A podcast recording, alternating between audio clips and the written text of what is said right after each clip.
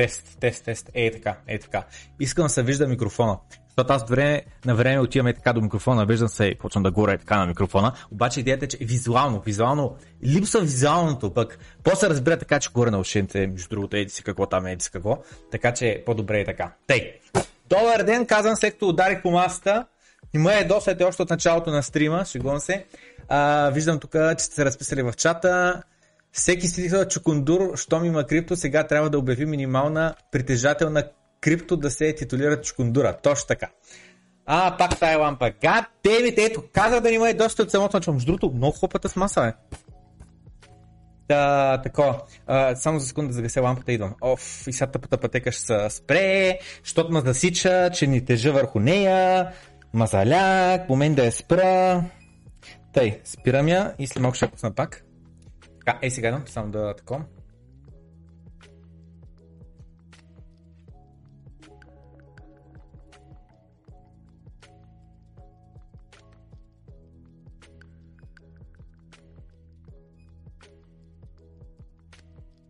Те. Ся. Значи. Имаме много, много съдържание, през което трябва да минем днеска. Наистина много. Просто е някаква лудница колко много съдържание съм а, приготвил. А, компютъра ми буквално едвам издържа а, на всичките отворени табове. Не можах да побера всичко в един браузър. В няколко браузъра са. А, така, сега това го издърпвам тук. Така. Ще започнем с няколко новини, след което ще продължим с много други интересни новини, след което много рантове и така нататък. Горещо препоръчвам на всеки да изгледа изцяло този епизод, защото ще бъде доста добър. Изкарвам чата в нов таб. Скоро говори за Taproot и как Monero и Signature така стават излишни. Monero и Ring Signatures. Това не прави бъчна ситуация на цензурата на Taproot адресите за те къде и това ще помогне, примерно, на бип. Така, чакай още 5 минути. Що чакам още 5 минути? Така, слушайте сега хора, не мога да чета чата твърде активно, защото имаме много, много съдържание. И освен това, много се извинявам, обаче от сега го заявявам. След 8 минути ще трябва да дарим една малка пауза, се чуя с сърмеец, защото ги чакам вече 3 седмици. На 15 юни те имаха първи оглед на щета. А, и ги чакам 3 седмици, за да дадат възложително писмо на а, на Modfoy, за да могат да а, започнат а, а, такова ремонта. Така че, а, а те нали не могат да започнат докато няма потвърждение. Така че да. Така че дайте за първите 8 минути, ще минем много набързо тук през малко съдържание. След това кратка пауза, 2 минути само се чуеш човека и продължаваме нататък. Значи, сега, освен това закачих отгоре Халарио бепце, бепцата на таковата, на, на чата най-отгоре. Добре, започваме с няколко новини, просто няколко новини. Примерно сега едната новина е тук за Лидо Толкана, че се е качила нагоре цената. Защо се е качила на Лидо Толкана нагоре цената? Защото падна. Защо падна? Защото имаше дипек на Ethereum къмто стейкнат Ethereum.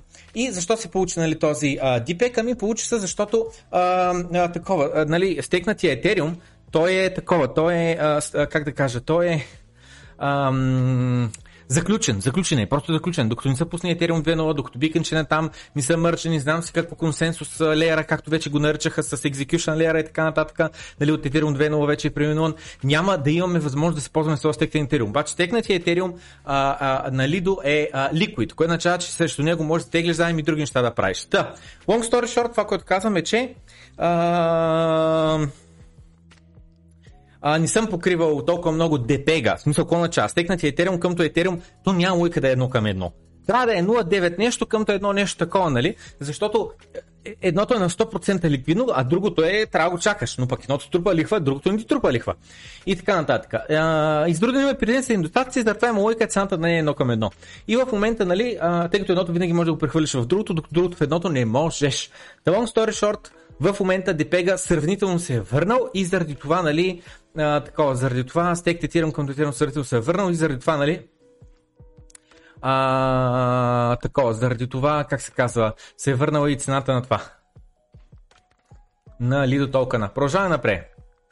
С Circles USDC Skin и on the brink. С други думи, е този човек на 29 юни пусна този Twitter трет, в който той обяснява, че Circle USDC, вторият най-голям централизиран стейблкоин, е накосан да се срини. И тук вади някакви а, информация от SPAC IPO-то, файлинг, нали, информация официално, която са давали, а Deep Dive почва да се рови. Не знам си какво, тук USDC Market Cap, Коста, звъни ми телефона, извинявам, стравдим. Ау. Тест, тест, тест, тест, тест, тест, тест. Ух, камък ми падна от сърцето, има възложително писмо, те че ще започне работа над автомобила час по-скоро. И така, между другото, забравя да спомена, виждам тук, че съм с тениската на, а, това, на Цветан а, Радушев. Zero to Success пише, Ей тук, Zero, след което Success, така Zero to Success.me и тук е биткоина to the moon, обаче чарта, чакайте малко, чарта Муна е малко под, под биткоина и отдолу какво пише? To the moon. И така. И на гърба им пише разни неща, обаче сега ще се прибия, ако тръгна да се въртя назад. Е, е, трудно, да. Така, но long story short, long story short, топ-топ тениска. Често казвам, като размер малко ми е такава, малко, малко ми е голяма, ама малко, добре, добре. Така, здравей Иван. Значи, Ударете лайка, ако не сте го ударили все още. Продължаваме напред. Само че за да мога това нещо да стане после на хайлайт, ще се върна за секунда на, на, на, обратно. Този човек твърди за USDC, че стейблкоина ще има големи проблеми с него. Какви са тия проблеми? Ами, че компанията губи, губи, губи, губи, губи, губи пари, а реално за всеки един USDC токен трябва да има а, щатски долар. И сега, естествено, няма как, как да кажа, няма как една компания просто да и депозираш пари в а, а, банката и а, а, без тя никаква лихва, без нищо, нали, без никаква печалба, тя да може да прави стейблкоин и, и толкова. В смисъл, това не е модел, който да генерира печалба. Те трябва да могат да правят нещо с тия долари, да генерират някакъв yield, а, било то да слагат в бонц или нещо друго, или short term treasuries, или там какво беше това, как се каже, рипотата деца overnight и така нататък, но трябва нещо да правиш, за да можеш да имаш нали, някаква доходност. И тук този човек, общо ето Джералд Давидсън, разбираш ли, а, задълбава, задълбава в а, а, как нали, те загубили пари а, покрай, а, тъй като са дали на high risk календари, като а, Genesis, BlockFi, Celsius, Galaxy, Alameda, Triaro Capital и така нататък, и така нататък, и така нататък. Така. И това нещо го покриваме, защото пък от самите USDC те казват, че е в момента в най-силната си, най-здравата си позиция, която някога са били финансово. И ще продължаваме да увеличаваме прозрачността, с която работим. Също така, а, нали, те а, казват, че работят с такова, с а, регулатори а, а, и помагат им, за да се създаде а, рамка, в която нали, да трябва а, стейблкоините да работят такива централизирани стейблкоини. Ох, добре, но се извинявам пак. Така, така, така, така, така, forward, така, тук.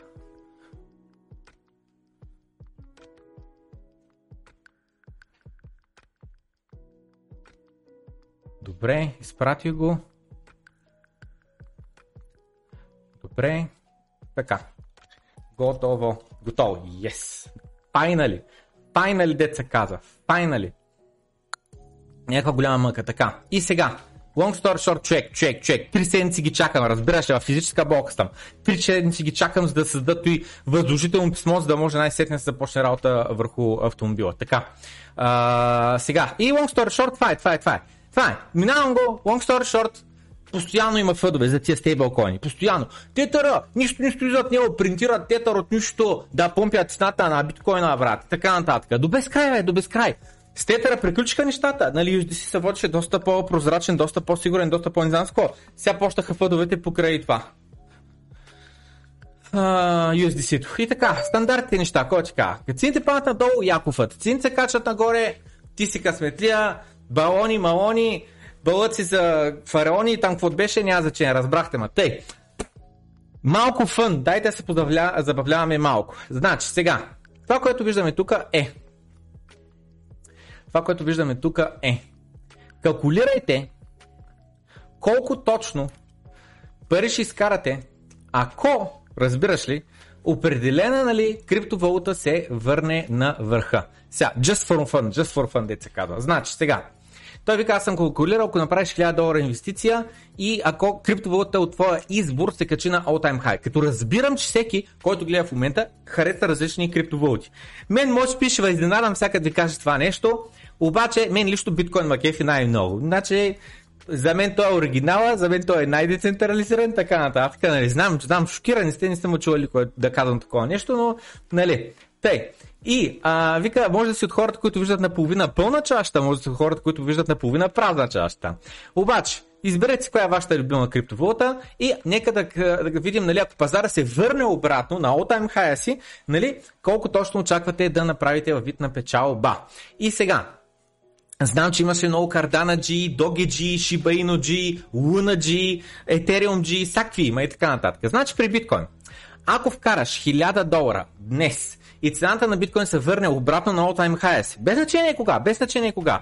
Може да е след месец, може да е след а, а, 3, може да е след 12 месеца, с други думи една година, може да е след халвинга, който е след 2 години, може да е след още един халвинг, който е след 6 години и така нататък и така нататък. Но абсолютно примерно, успее биткоин да се върне на стария си all-time high. С 1000 долара инвестиция ще направиш 3500 долара цената трябва да се вдигне с 250%, за да се върне обратно на all-time high. Нали? 20 000 долара плюс 200% са 60 000 долара, плюс 250% са 69 там и колкото беше. Така.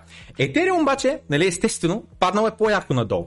И заради това, ако вкараш в момента 1000 долара в Етериум и Етериум се върне на all-time high, ще направиш 4400 долара. Интересно е, че BNB токена е паднал дори по-малко и от биткоин. Ако инвестираш 1000 долара днес в BNB и BNB се вдигне обратно на all-time high, а, ще направиш 3000 долара. XRP-то, брат, се размазал. Размазал се.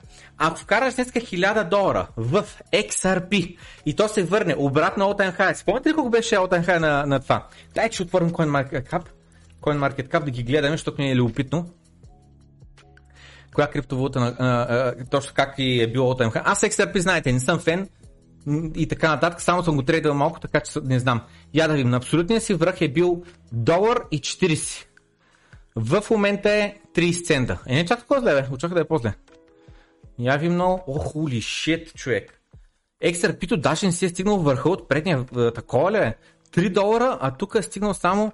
А, долари 80. Дол... А, то заради това. Защото те му гледат Отам Хай от 2017. Холи шит, човек. Доста кофти за XRP, често казвам. Тъй. Сега, и ще направиш, нали, ако спестени стария Отан Хай, ще направиш 10 бона от 1000 долара инвестиция. Така, Кардано. Кардано, брат, знаем, че направи със сигурност нов връх а, а, този такова. И всяко казвам със сигурност, сега ще има етап да не е. направо, е, направо. Значи Карданото 2017 година Time High му беше долар и 10 цента. Сега стигна близо 3 долара, нали така? Да, 2,90 3 долара. 3 долара ще окажем. В момента обаче е на 45 цента. Значи колко е паднал надолу? 85%.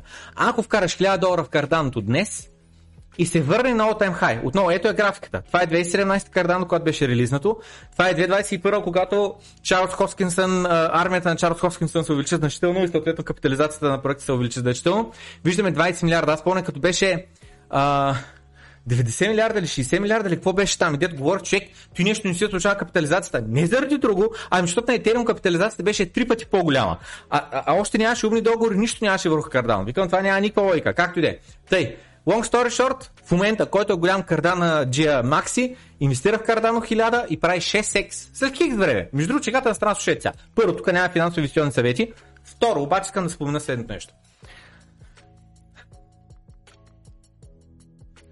Аз лично съм на мнение, че да, биткоин ще удари нов all-time high. Кога точно не знам, не знам. След един месец, не, малко вероятно. След 6 месеца, малко вероятно. Като се оправят малко макроекономическата ситуация, Феда като спре конти в Титаник, да, очаквам. Следващия, след следващия халвинг, доста, доста съм убеден, доста съм убеден. И в момента, а, за всеки 1000 долара, ако получа 3500 долара, което е 250% а, а, горница,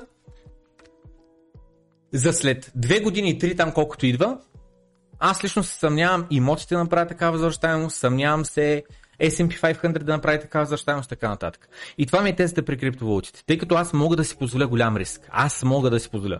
Нали, млад, без деца, без болни родители, без не знам с какво. Просто мога, бе, мога, мога да рискувам. Та. А...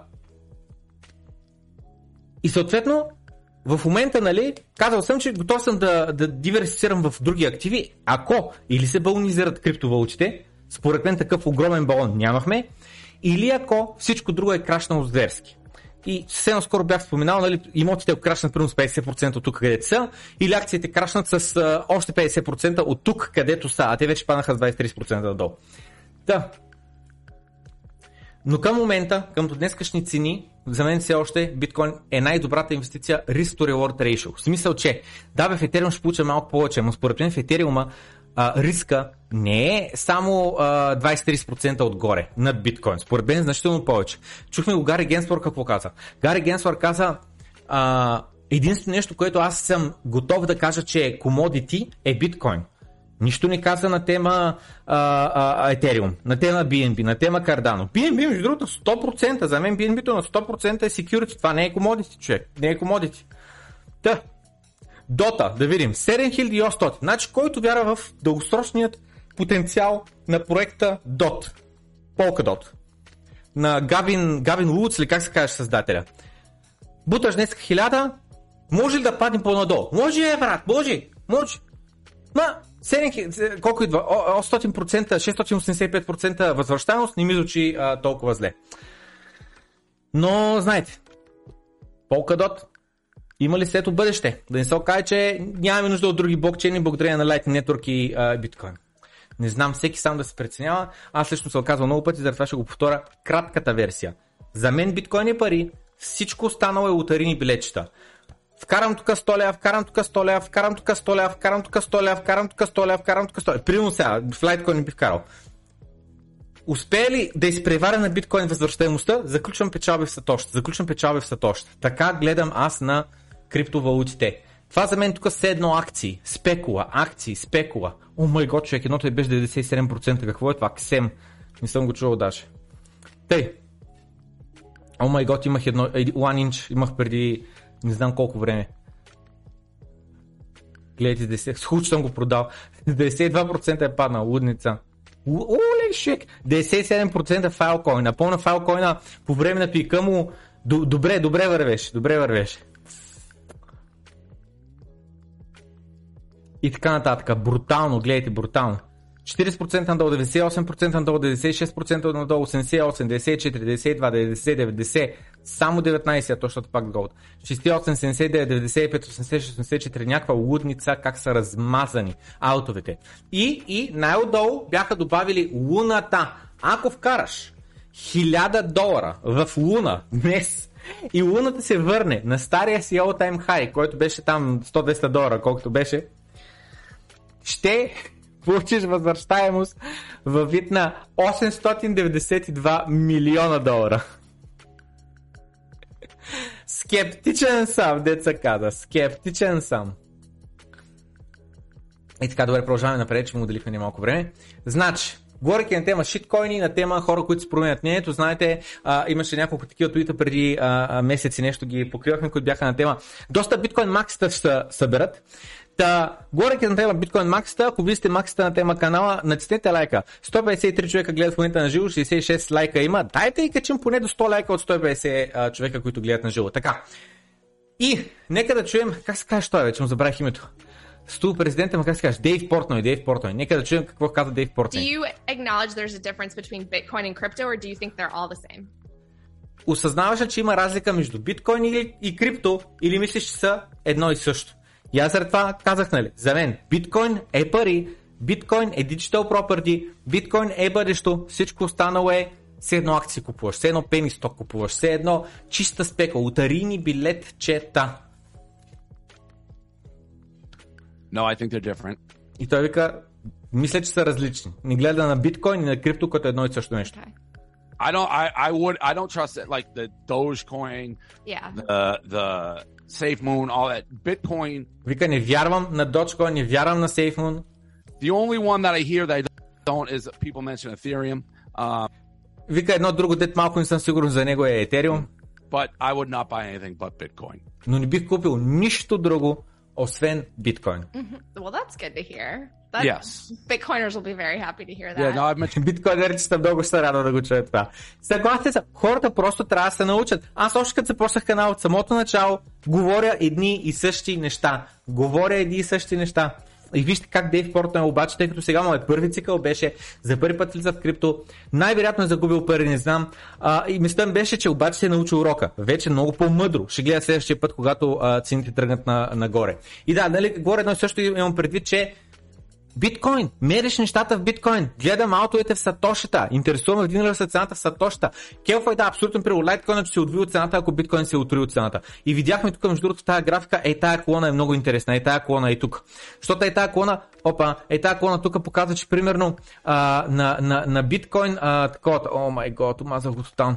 На биткоин, all time high е бил преди а, 7 месеца, обаче вижте на много неща,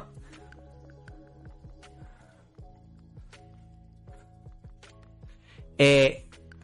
Абе, някъде беше 4 години, вижте тук, 5 години. На ZK All Time High е бил преди 5 години. Дайте реферш на страницата, защото омазах тук таблицата. Но мислям беше, че ето виждате ли тук? Преди 4 години е бил All Time High на XRP. Ужас! Преди 4 години е бил на трона XRP-то. Слизаме надолу. Преди една, една година на Litecoin е окей. Okay. Преди 4 години е бил на Bitcoin Cash All Time High. Вие представяте ли си 4 години? Това е целият бул цикъл все едно го няма. Все едно го няма с тази криптовалута. Някакъв ужас. Нека довършим с Дейв Портнай. I, again, I, I think Bitcoin is real. I don't know about the others. Той каза, мисля, че биткоин е реален. Не знам за другите. И тук той не каза I've matured. I've matured. I, again, I, I've matured. Понаучих се урока. Понаучих се урока, казва Дейв Портнай. Тей, продължаваме пред с портфолиото ми толкова много падна, че от 401к 401k вече се нарича 201k. Халфната е, да, половината е. Който схвана, схвана, не мога да го обясня. От 401k вече е 201k. Така, това Confession, т.е. Twitter аккаунт, понякога поста много смешни неща. Не го следвам просто, защото няма как да знаеш тия истории, които ги поства, верни ли са, лъжи ли са и така нататък. Но, първо, той не знаеш дали той си ги измисля, второ, хората, които си спращат съобщения, не знаеш ти дали си ги измисля и така нататък. И той вика, вкарах 11 000 долара в криптовалутата Stepn. Помните ли, там имаше един толка, някаква криптовалута, дето трябва да вървиш и те ти изплащат в криптовалутата. И той е спекулирал и той е налял в Stepn Move to Earn миналия месец вкара 11 000 долара. Миналия месец. Не преди 6 месеца, не преди 12 месеца, преди 1 месец. И вика, в момента цената пада от 95% човек. Всеки месец е. 95% гати ужаса. Вика, ще трябва да бягам по 11 км всеки ден за една цяла година, за да мога да си карам парите обратно. Поне ще бъде фит. Поне така ще изгори доста калории. Какво е пък това по дяволите? Какво е това? Много CGI, много. Какво е това? О май гот, много е смешно някакъв орел просто се движи, а някой така CGI го направи, как взема някакви неща и си ги слага на гърба, а деца очаквах забивка да направи. О май гад, окей, продължаваме напред, продължаваме напред. Сега, вече много сериозна тема. Много сериозна тема. Диляне, слушай. Това е лицето на приятелката ми, когато ти обясня, че тя е седмица. Което всъщност означава, че е топ 5%, като си има предвид normal distribution.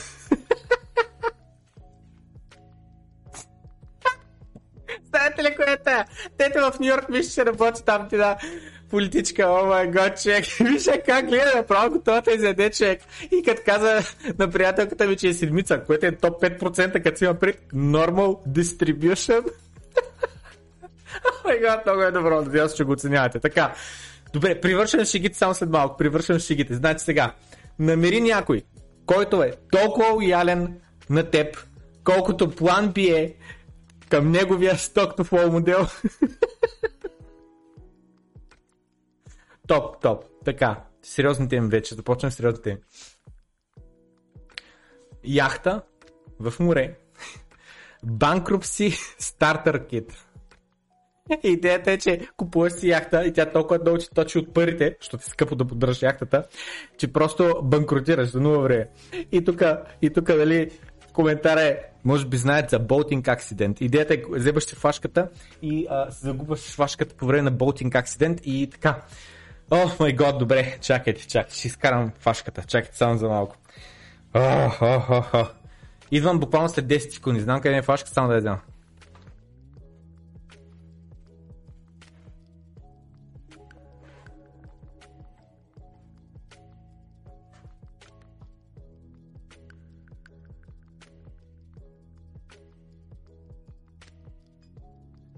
Тей, тя.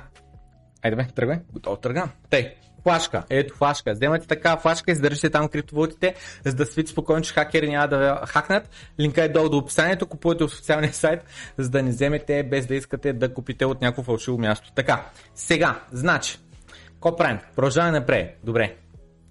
Мисля, че вече започва напълно 100% сериозно съдържание. Биткоин Single Issue Voters, тия, които ги интересуват само единствено биткоин. Такива като мен, дете са отказали от политика, от управници, от не знам с няма значение, брат. Просто не ме интересува, брат. Просто няма никакво доверие вече, така че, нали. Е, нещото, което е най-силното и най-неспираемото в света, на планетата днес. Защото първото нещо, което по принцип биха направили системата, правителството, еди си какво, срещу такива хора, е да ги изключат от финансовата система. Не знаете какво стана в Канада? Какво стана с протестиращи? Спряха ми банковите сметки. Какво става като ти спрат банковата сметка? Не можеш да платиш найема. Нищо не можеш да платиш. Не можеш да платиш в магазина. Оставаш на улицата. Не можеш заплатата да ти преведат.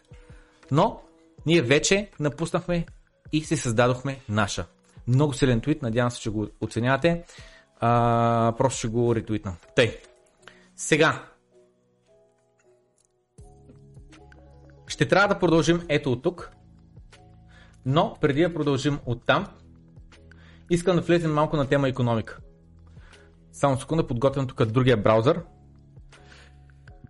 Искам да започнем малко на тема економика и след което ще продължим нататък.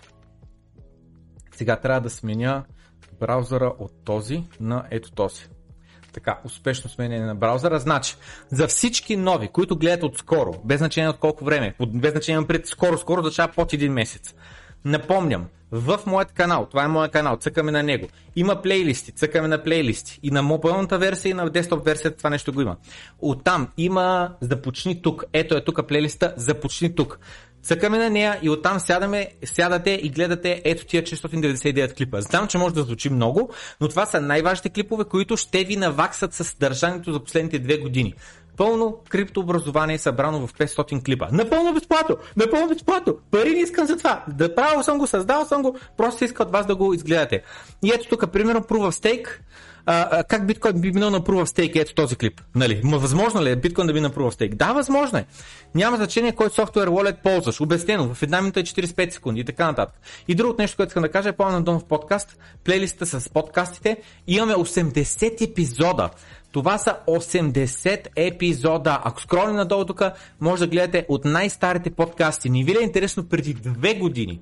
Преди две години. Първият епизод на в света на криптовалути се казва тогава подкаста какво сме говорили, какво сме дискутирали и така нататък. Горещо препоръчвам. Минавам много бързо през тази сайта, откъдето може да си купите подобна на тази суперяка тенска. Последният дизайн е ето този с биткоин Jurassic, където с тия цени малко като в Jurassic Park се чувствам. Намаление на 30 лева, иначе бъде на 35 лева от другата седмица, защото инфлацията ни изяжда. Така, започваме с Федералния резерв, шефа на Федералния резерв, който е Джером Полката, Джером Паул. Казва, мисля, че сега вече разбираме, колко малко разбираме как работи инфлацията. И това нещо, когато го прочетеш, си казваш, човек, това не може да е реално, това не може да е истина. So, Джером Пол да е казал такова нещо, шефа на Централната банка да е казал, че сега разбираме колко малко разбираме как работи инфлацията, няма логика, защото ти си шефа на Централната банка. Не можеш да кажеш, аз не знам как работи инфлацията. Това е абсурдно становище, разбирате ли? Абсурдно становище. Пускаме клипа да видим. One way to say it would be we I think we now understand better how little we understand about That's not very inflation. reassuring. Вика, един начин по който мога да се изразя е, че днеска сега вече разбираме колко малко разбираме за това как работи инфлацията. И тази другата вика, that's not very reassuring. Кое означава това? Ами не ми звучи много добре, при че си шефа на Централната банка. No, it, you know, it, honestly, this was this was unpredicted. I, I was looking at our um, uh, at the time of our June meeting one year ago, the, of the 35 uh, uh, people who filed uh, um, with a survey of professional forecasters, 34 of them had inflation below 4% for last. Ivica ами да, слушай, сега погледнах там документи, някакви неща от преди а, една година, където 34 от а, 40, отколкото каза там професионалисти, економисти, анализатори, били казали, че очакват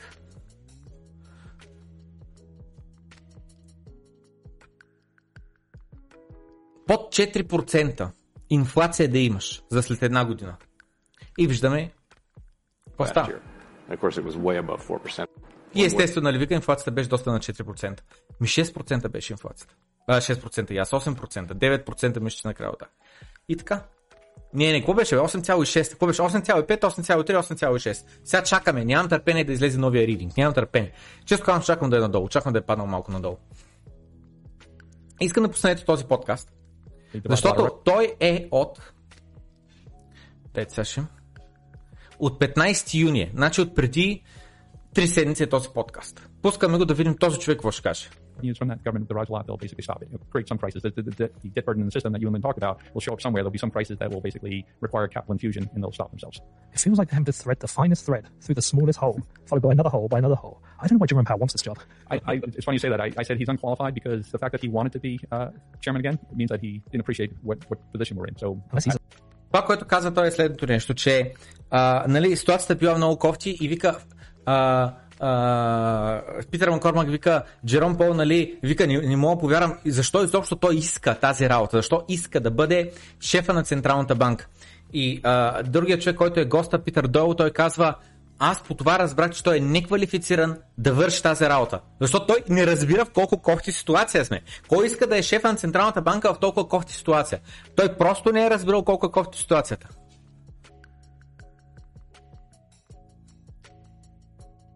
I don't get. I don't know that he is, but I, I think I think he I, I think he could probably go down as the worst Fed chairman in the whole time. Uh, I think Има шанс Джером Пол да влезе в а, историята като най-лошия а, шеф на Централната банка. things unravel. And when you say uh, another crisis will mean they probably have to start QE again, do you think that could be energy prices getting so high they have to subsidize energy costs? Uh, well, that's that's another reason to, to continue spending. So you know, uh, before И нали тук тя го пита добре, защото той преди малко в подкаста каза, а, нали, а, според него quantitative tightening не може да продължи до безкрай и ще спре. И вика, ще дойде още една криза и те пак ще почнат да печатат пари. И той го пита, може ли тази причина примерно да бъде увеличаването на цената на енергията? Uh, uh, federal, state, and local spending is 40% of the GDP of the United States. Federal State и Local Spending е 40% от GDP на United States, брутен вътрешен продукт. Това е ужасно важно изречение. И сега ще каже, чакай, чакай, какво каза? Я го повтори. And they're Hold, hold, hold. Let's go back a step. What was that? federal, state, and local spending is 40% of the GDP of the United States, So 40% of all productivity is, is government spending. as measured by the gross domestic product. Yep, is government spending. Now, the COVID stimulus, the government transfer payments, supplemental insurance, non-insurance uh, payments, etc. Those are all running off. So you can watch in real time the GDP is actually going lower. И той каза точно така. Значи 40% от всичките похарчени пари в Съединените Американски щати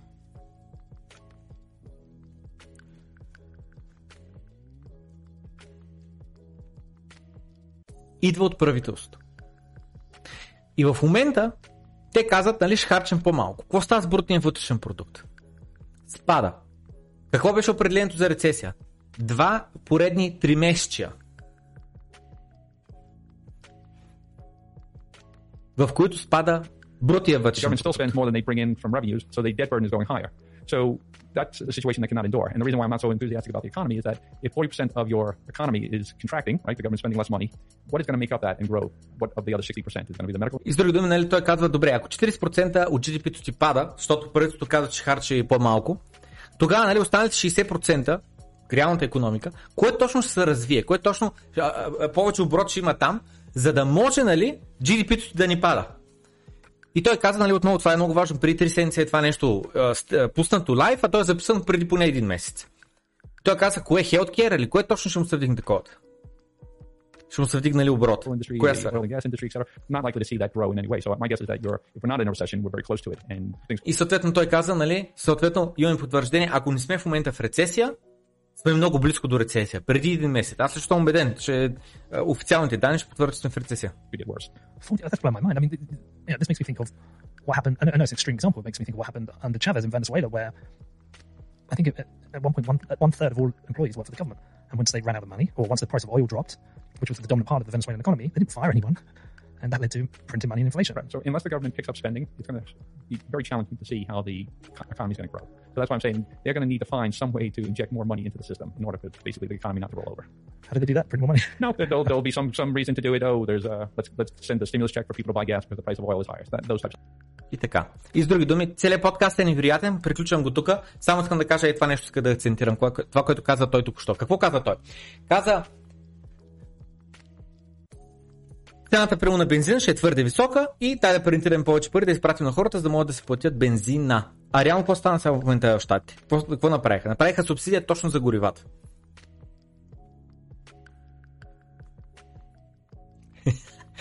И Георги вика, вече промениха дефиницията за рецесия и ще го нагодят както и CPI.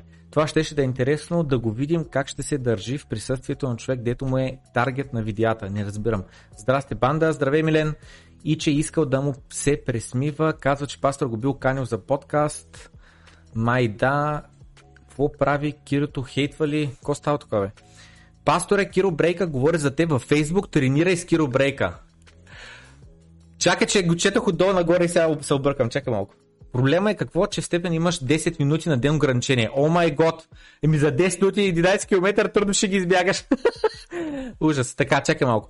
Киро Брейка говорите във Фейсбука, така какво прави хейтвали, така. Май да, казва, че пастор го бил канил за подкаст. Канихме го за подкаст, точно така. Марто писа на, на Киро Брейка, а, където буквално той да се подготви, нали, да а, всичките а, такива атаки. Още това, което направихме при а, а, Цанов, но Цанов той го направи не със собствени думи, защото аз наистина така смятам, че Цанов не е против биткоин, не е да ни осъзнава проблема, не е да, да ни харесва биткоин, Чисто и просто той влезе в ролята на аз съм чкундура, аз съм хейтър, аз съм нокойнера, сега ще обясня тук балони, не е реална а, такова, нали, от въздуха направено, не е реално с нищо полезно и така нататък. И той просто си върви по въпросите. Така, докато Киро Брейка, аз наистина смятам, че той не вижда абсолютно никакъв смисъл в биткоин. Абсолютно никаква стойност. Той вярва на кеша. Той е окей okay с това, че имаш хора, като Джером Пол, нали, преди малко точно и това минахме. Джером Пол какво каза? Шефа на Централната банка, който Киро Брейка харесва долара, харесва лева, харесва кеша, апарата, което е хартия, тя ти е неполезна. Зо, окей ми е да ми кажеш харесвам златото. Супер. Окей ми е да ми кажеш харесвам имотите, земята, постройката. Това е нещо реално полезно от реалния свят. Напълно е окей. Но кеша не е окей. Кеша не е окей. Кеша е щупен. Кеша е нещо, което са ти набили в главата, изманипулирали са те да смяташ, че има стойност. Хартията няма никаква стойност. Всички ние заедно сме изманипулирани да й придаваме стойност. Но айде да започне една истинска война, айде тук да дойдат а, танковете и не знам с какво и да видим каква, каква стойност има кеша. Никаква стойност няма, абсолютно никаква стойност. Нека се върнем тук много набързо през Джером Пол, какво каза преди малко.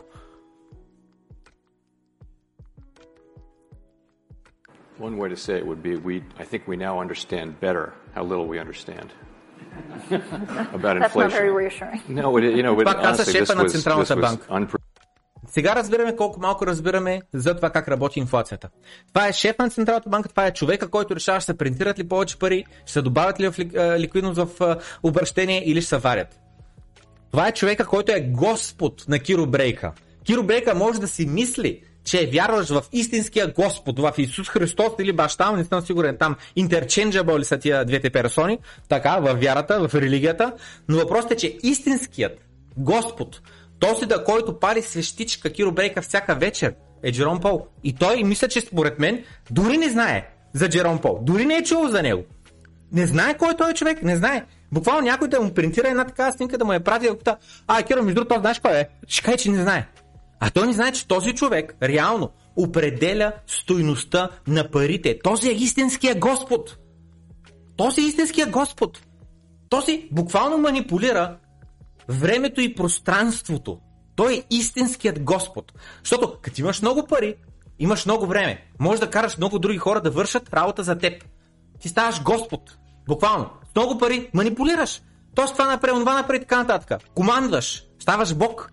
Джером Пол е Бог. Той решава. Той решава каква е стоеността на парите. В момента вдига стоеността на парите. Що? Що вдига ликвите? Какво става с активите? Падат ми цените. Какво стане с имотите? Ще гръмна, това ще стане. Ти ми вдигни вноската от 1000 долара на 2000 долара да видим как хората ще справят да я плащат. Това е истинският Господ. Обаче Киробрейка даже не знае. Та да, един подкаст с него би бил доста полезен, за да имаме възможност да му обясня част от нещата, които а, не разбира на тая а, а, тема. Че има такива неща като Централна банка, че има такива неща като хора, които вземат безкрайно важни решения. А той даже не знае кой е Джером Пол. Буквално. Ако питаш кой е предният Фед Шерман преди Джером Пол, той си няма и на представа.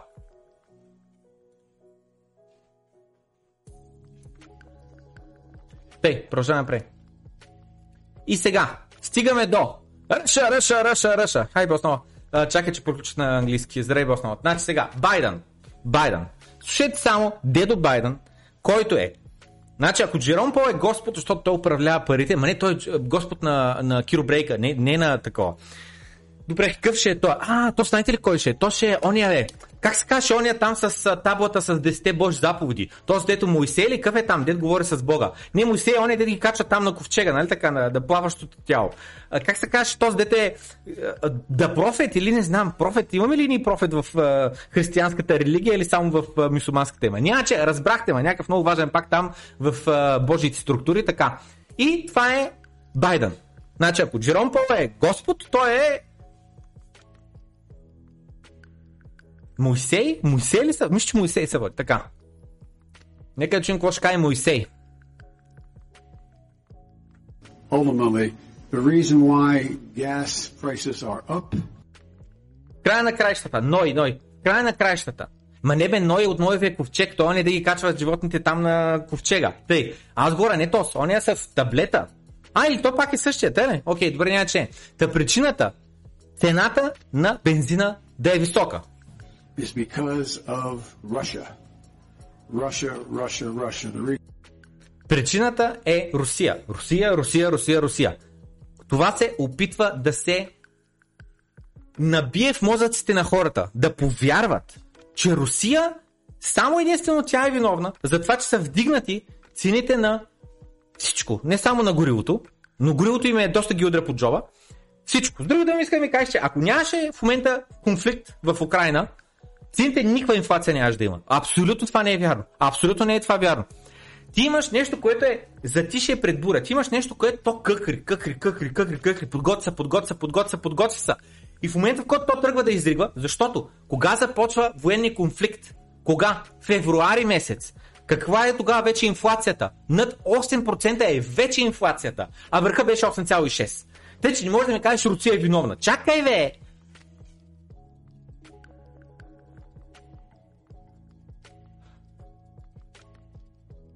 Why the food crisis exists is because of Russia.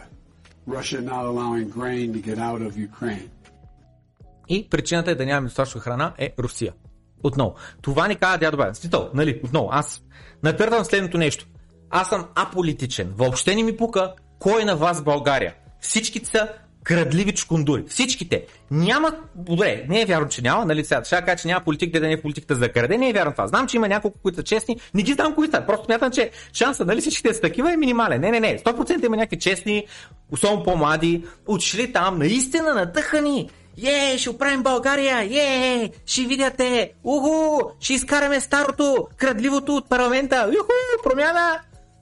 Пълни глупости. Отиват там, смачкват ги за един мандат и след това или излизат от политиката, или стават част от играта. Просто научават правилата на играта. Научават, че е по-трудно да се променят нещата, отколкото са очаквали. И почват те да крадат. Това е. И заради това аз съм аполитичен. Нито им пука в България, кой управлява, нито им пука в Штатите, кой управлява. Всичките са пионки. Всичките се служат на господин Господ Джером Пол, който управлява стоеността на долара. Който, отново, долара за Киро Брейка е да Holy Grail. Разбирате ли? Ако питаш Киро Брейка какво предпочита между яки мацки с големи цици и красиви яки меки обли дупта, бързи коли или кеш Киро Бека ще каже, че предпочита кеш. Чакайте, ще пусна една анкета. Ще пусна една анкета. Сега веднага имам следния много важен въпрос към всички, които гледат в момента на живо доброто крипто. Те, сега, важните въпроси, нека си ги зададем, да си знаем отговорите. Така, значи сега, какво предпочитате? Яки каки са големи цици. Големи цици и яки дупета. Дупета, идеално. Бързи и мощни коли. Топ анкета. Мисля, че по-яка анкета до сега съм пускал. Кеша, брат. Той е цар. И яки мъжаги. Тук е за хората с противоположна сексуална ориента... ориентираност или дамското такова част от аудиторията. И яки мъжаги. Плача. Е от избор, дето даде, аз ще взема кеш. Между другото има лайкат с кеша всичко може да си купиш. Я, че да върви анкетата там. Малко е щупена анкетата, често казвам се призная. Не е най-подходящата, но няма значение. Значи сега... Просто да пусна много дърски яка анкета. Така, да, раша, раша, раша. Long story short, това, което казваме, че абсолютно ни манипулират. Абсолютно няма никакво значение кой е на власт. Никакво значение няма. Просто никакво значение няма. Никакво значение няма. Всеки иска да е близко до принтера, всеки иска да получи а, инжекцията от а, новопринтиран кеш, за да го изхарчи първи, защото все още няма инфлация, защото много път съм го обяснявал, ако имаш 5 милиона в обращение, толкова са всичките пари, които са в обращение, напечаташ още 1 милион, не си ги използвал, не си ги изхарчил, те хората не знаят, няма инфлация. Но като ги изхарчиш първи път и като чият по джобовете на другите, вече хоп, леко се вдигат цените. Като ги изхарчат и те втори път, хоп, още повече се вдигат цените, докато се нагодят нещата, докато по-големия обем от пари си намери място измежду, нали, а, таковата, а, стоките, продуктите, активите и така нататък, които се предлагат в економиката. Всеки само това го интересува. И заради това биткоин решава този проблем. С корупция, с лъжи, с всичко решава проблема. Не може да се принтират повече. Толкова е просто и толкова е трудно да се схване. Един ден, надявам се, благодарение на мене, Киро Брейка да бъде оранж пилнат. Това ще е деня, в който аз ще запазя, запаля свещичка и ще кажа благодаря ти Господи, но няма да имам предвид Джером Полката. Е ясно с кеша ще си вземеш каквото искаш, това е като оня въпрос 100 долара или един биткоин. Брейка щупи и анкетата с кеша. Добре, сега, сега съвсем сериозно. Дайте продължаваме напред, че е доста интересно съдържание за днес. Значи сега, той човек е буквално президента на Съединените Американски щати и планът му да свали цената на бензина е като твитва на бензиностанциите, като обръща към тях през Twitter. Слушайте сега за какво става въпрос. Моето съобщение към компаниите, които оперират бензиностанции по магистралите в градовете и така нататък.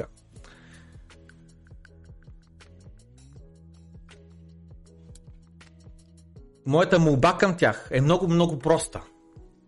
В момента сме във война и има глобални големи проблеми.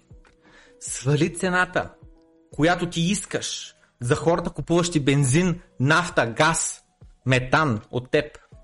Свали я до нивото, на което е реално продукта. С други думи, на която ти цена я купуваш от доставчика. And do it now! И го направи сега. Сега веднага. Това също го има в клип. Това е истински думи, твитнати от президента Байден.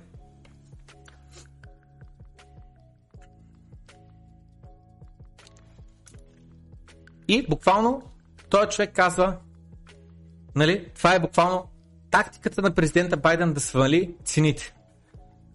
Когато твитне на газ станциите, обърне се към тях по последния начин.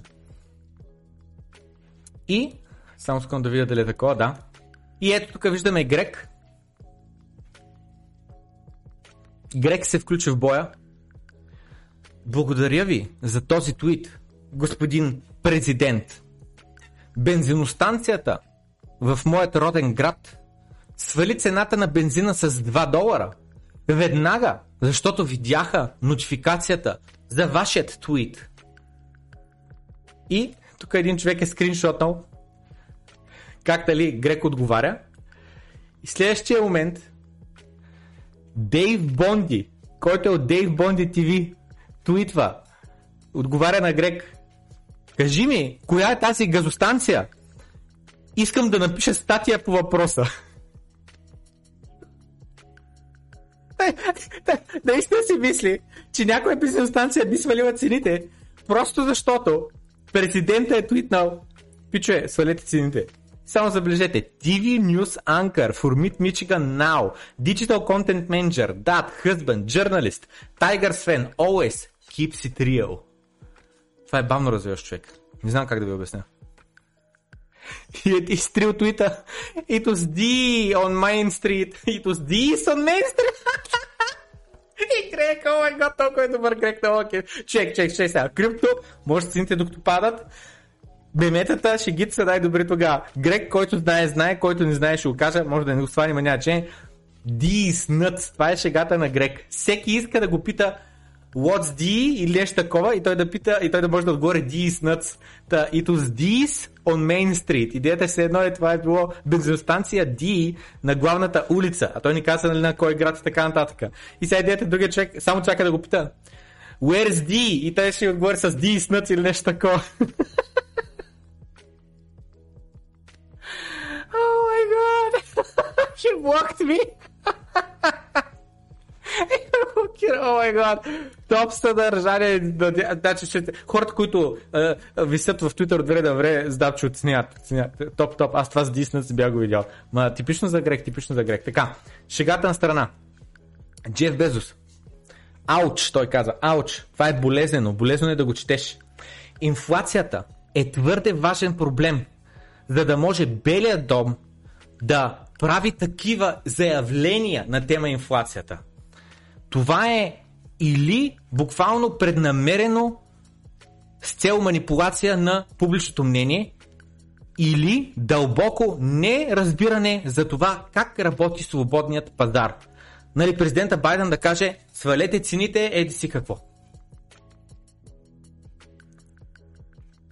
Или манипулират хората с цел да ги убедят, че, виждаш ли, алчните капиталисти, алчните собственици на компании, те вдигат цените и държат високи цените и вие да стоите бедни и да не може да си позволите бензин. Или това правят, опитат се да изманипулират хората по този начин да мислят, или абсолютно не разберат как работи економиката.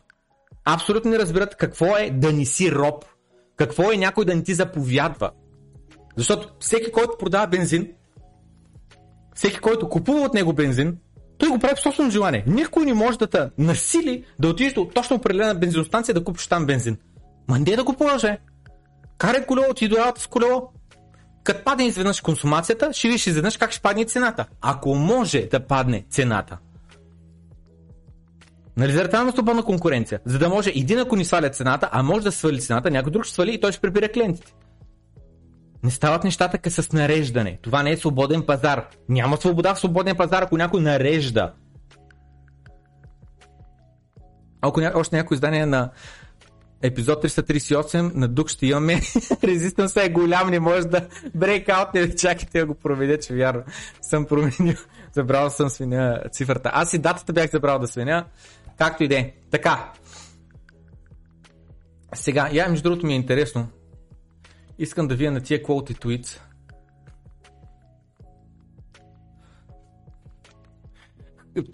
Този човек вика, хареса ми този маумник, как си мисли, че е някакъв диктатор. Всички трябва просто да го слушат и да правят това, което той им казва. Единственото нещо, което той знае на тема а, нефтената индустрия е, че иска да а, престане да съществува.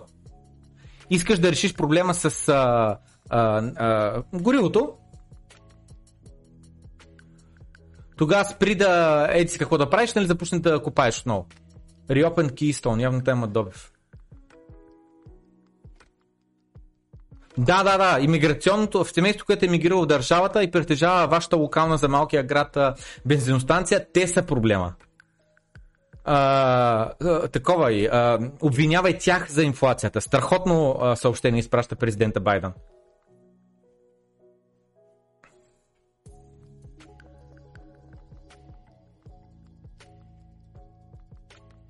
И така, както и да е. И е тук много съм съгласен с това. Те твърдят във война сме. Штатите с кого са във война точно? С Русия ли? С Европа ли? С Германия ли? С кого са във война Русия? Не знаеш, че са заявили. Ние сме във война.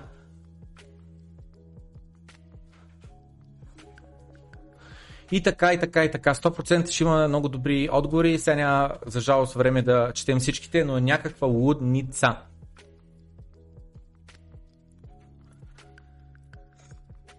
Долар индекса пъмпва отново.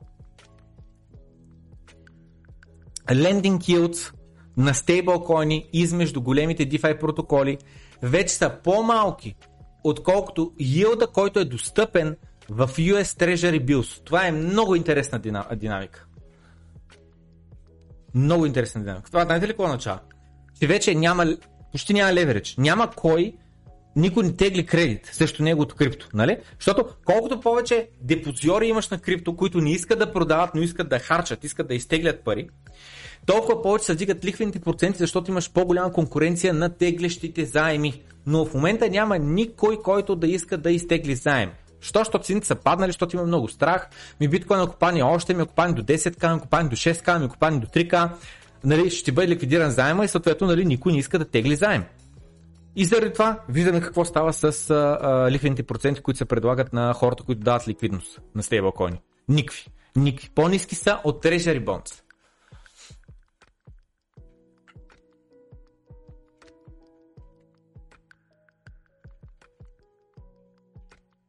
говоряки на тема Джо Байден, корупция и така нататък, в UFC, което е UFC, как е на български бе? UFC.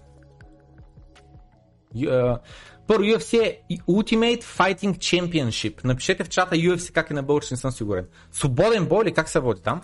Тъй, Израел Адесаня. Знаете ли кой е Израел Адесаня? Аз лично за първи път го чувам. Той е написал Израел, пък името му е Израел, иначе не. Ей, този човек, за първи път го виждам, буквално. Изглеждам се едно е лека категория. Това не е тежка категория, нали? Лека категория трябва да е. Тей. Та този човек пуска едно видео. И ето тук беше видеото. И стана вайрал и много хора го колтнаха. И следващия момент забележете, видеото е изтрито, твита е изтрит. Но защото съм такова, отворих YouTube и го потърсих видеото. И го намерих. И сега ще ви го пусна, защото видеото е брутално. Смесени бойни изкуства. Видеото е брутално. Диляне, слушай.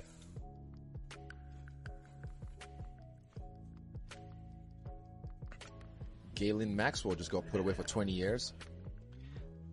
Гейлен? Как е нарича? Гейлен. Гейлен?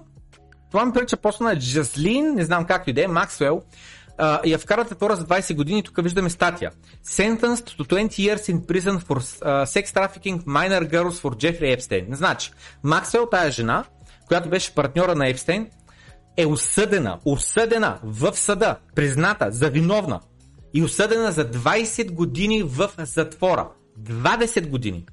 За това, че е правила трафик на малки момиченца за Джефри Епстейн. Окей? Okay? Това е факт, това е реалност, това не е теория, това не е конспирация, това не са лъжи, това е реално. Дайте да заедно ще го гугълнем. Максуел, Максуел Sentenced, пише е това нещо и да видим какво ще излезе.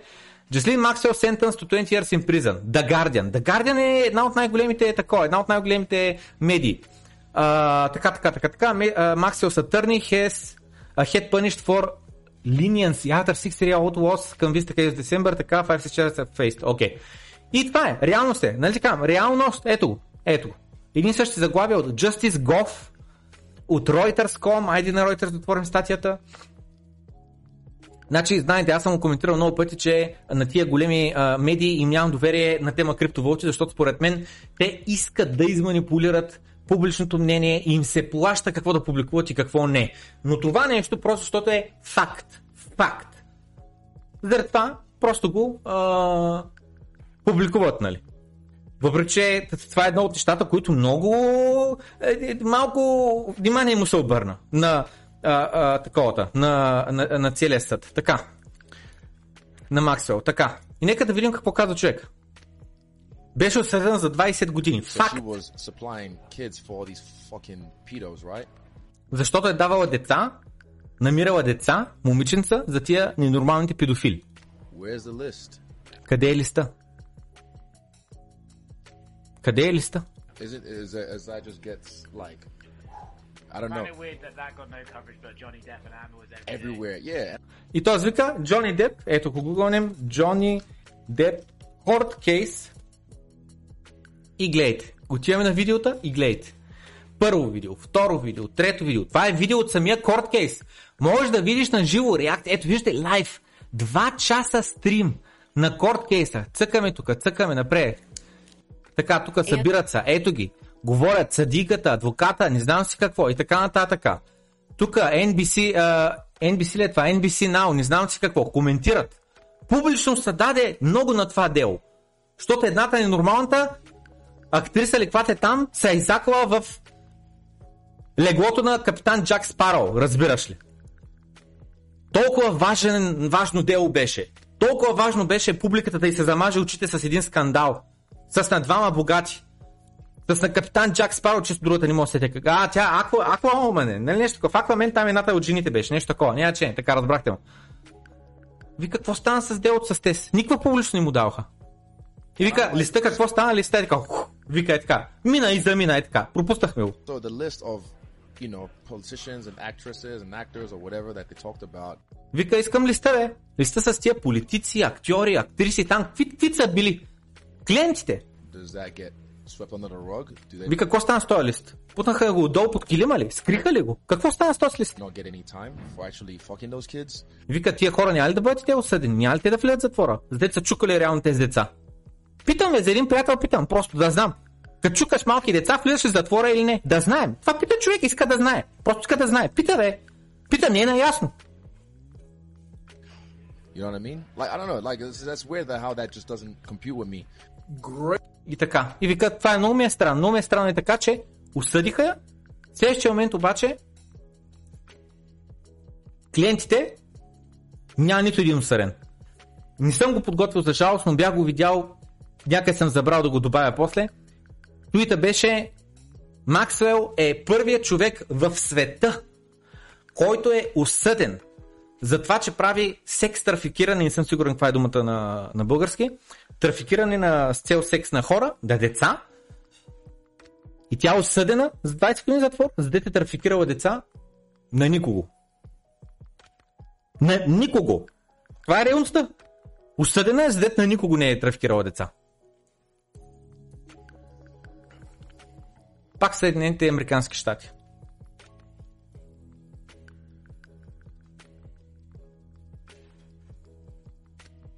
A block party when New Haven police arrived in response to a weapons complaint.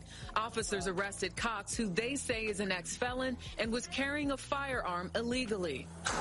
As they were transporting him to jail, Отшла полицията и реагирала на а, обаждане, в което а, са казали, че а, има а, нещо там с оръжие, не можа да разбера какво и съответно го хващат, то слагат му белезниците и го слагат вътре в а, колата. И а, го прибират, нали, ще говорят в панделата. И следващия момент обаче, а, докато карат колата бързо, и има такова, има а, някаква кола излита пред това и те страдат да as бият спирачката. Само забележете този човек какво стана с него. Те натискат спирачката, гледайте го внимателно. Падна и си удари главата. say Officer Oscar Diaz was speeding and came to a sudden stop to avoid an accident. Шофьора карал сравнително бързо над, над позволената скорост и натиснал яко спирачката, за да, спре, за да не се блъснат. В резултат на неговите действия,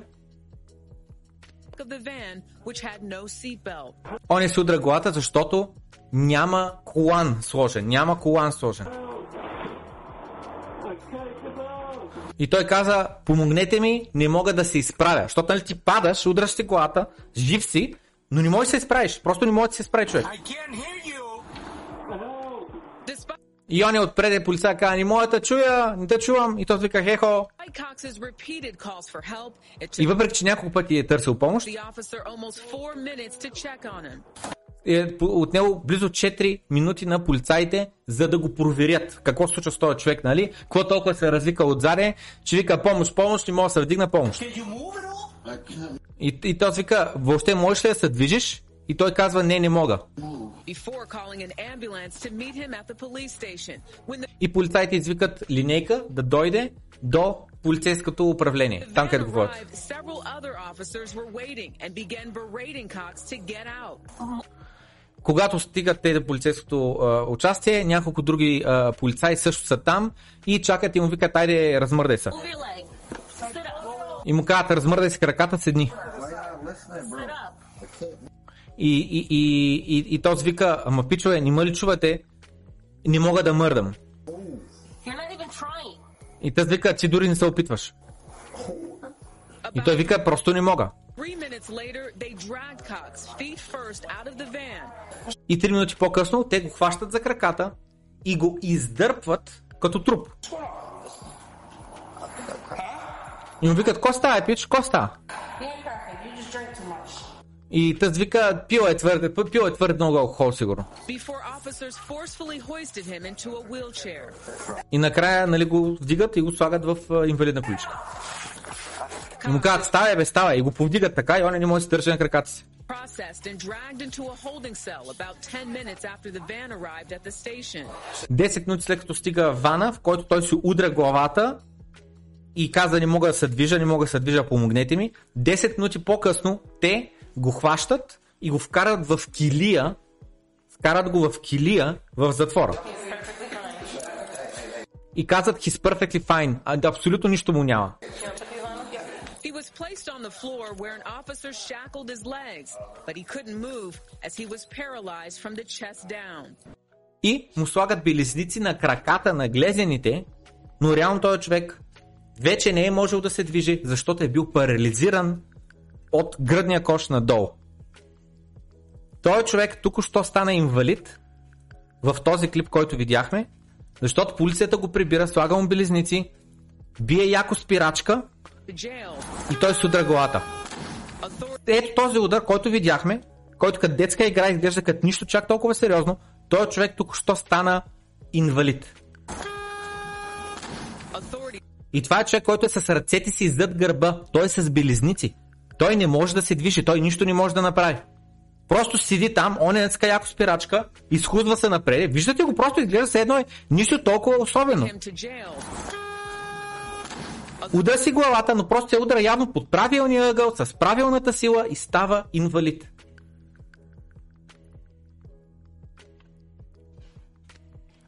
Тук този човек е дал а, линк до по-дългата версия, не съм я гледал.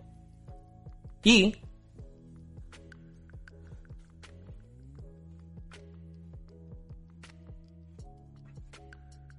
Е, този човек вика, чакай, чакай, чакай. Иска да ми кажеш, че този не е бил парализиран преди да го вземат, преди инцидента, вътре в вана. При това не е бил парализиран. Той вика, да. Удари си главата и щупи врата.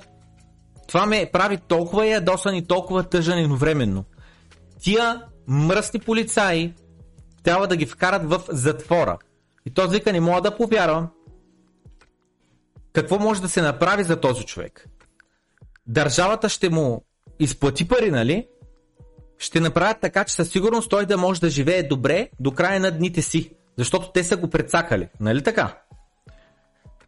Имаме все пак доказателство. Нали от камерите. От насякъде имаме камери. Ще получи а, обещетение. Няколко хора с костюмари ще дойдат, ще седнат с него, с семейството му и ще почнат да говорят за това колко струва това, че той повече не може да върви. Надявам се, че ще намери компетентен адвокат, защото от тук нататък живота му вече вовеки ще бъде променен. До края на живота си ще носи така труба, в която акаш и пишкаш, защото а, не може да отиде до туалетната. Някой ще трябва да се грижи за него 24 часа в денонощието, 7 дни седмицата. Само си представи да си в стол или в легло до края на живота си. Добрите новини са, че има нали, а, шанс да получи нали, пари. а, които ще дойдат от дънакоплатеца. Докато полицарите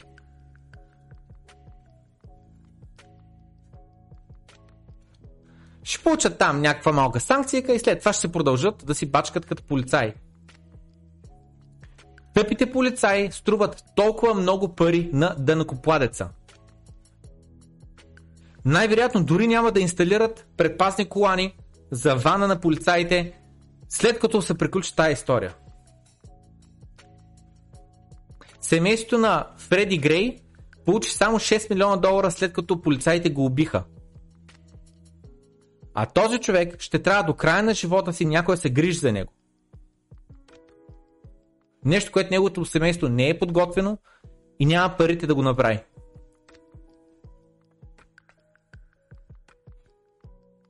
И те вика, този вика, най-вероятно нищо няма да стане. Зависи в, точно в кой щат, кой град това нещо се е случило. В най-добрия случай ще получи пари за няколко години напред медицински процедури и а, нали, се грижат за него. Но много малко вероятно има полицаите да бъдат признати за това, че са направили нещо погрешно. И той вика, ма какво точно има да признава, че са направили нещо погрешно? Има цял филм, тук що го гледахме, който очевидно показва какво те са направили грешно. Имаш един полицай, който очевидно трябва да отиде в затвора. За това, че кара като ненормален по улиците и скача върху спирачките. Минимум 6 месеца трябва да прекара в затвора. Имаш 4 други полицаи, които трябва да бъдат уволнени на момента. За това, че не са се грижили добре за човека.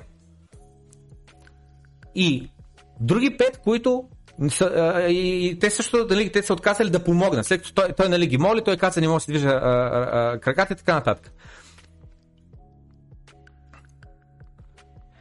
И нали, застрахователната компания трябва да плаща до края на живота му. Не се ли очаква това да се случи? Не е ли такава съдебната власт в Съединените Американски щати? И той свика, очевидно не си чувал за Qualified Immunity. Тъй като си полицай, тъй като това се случва докато си на работа, не нося отговорност.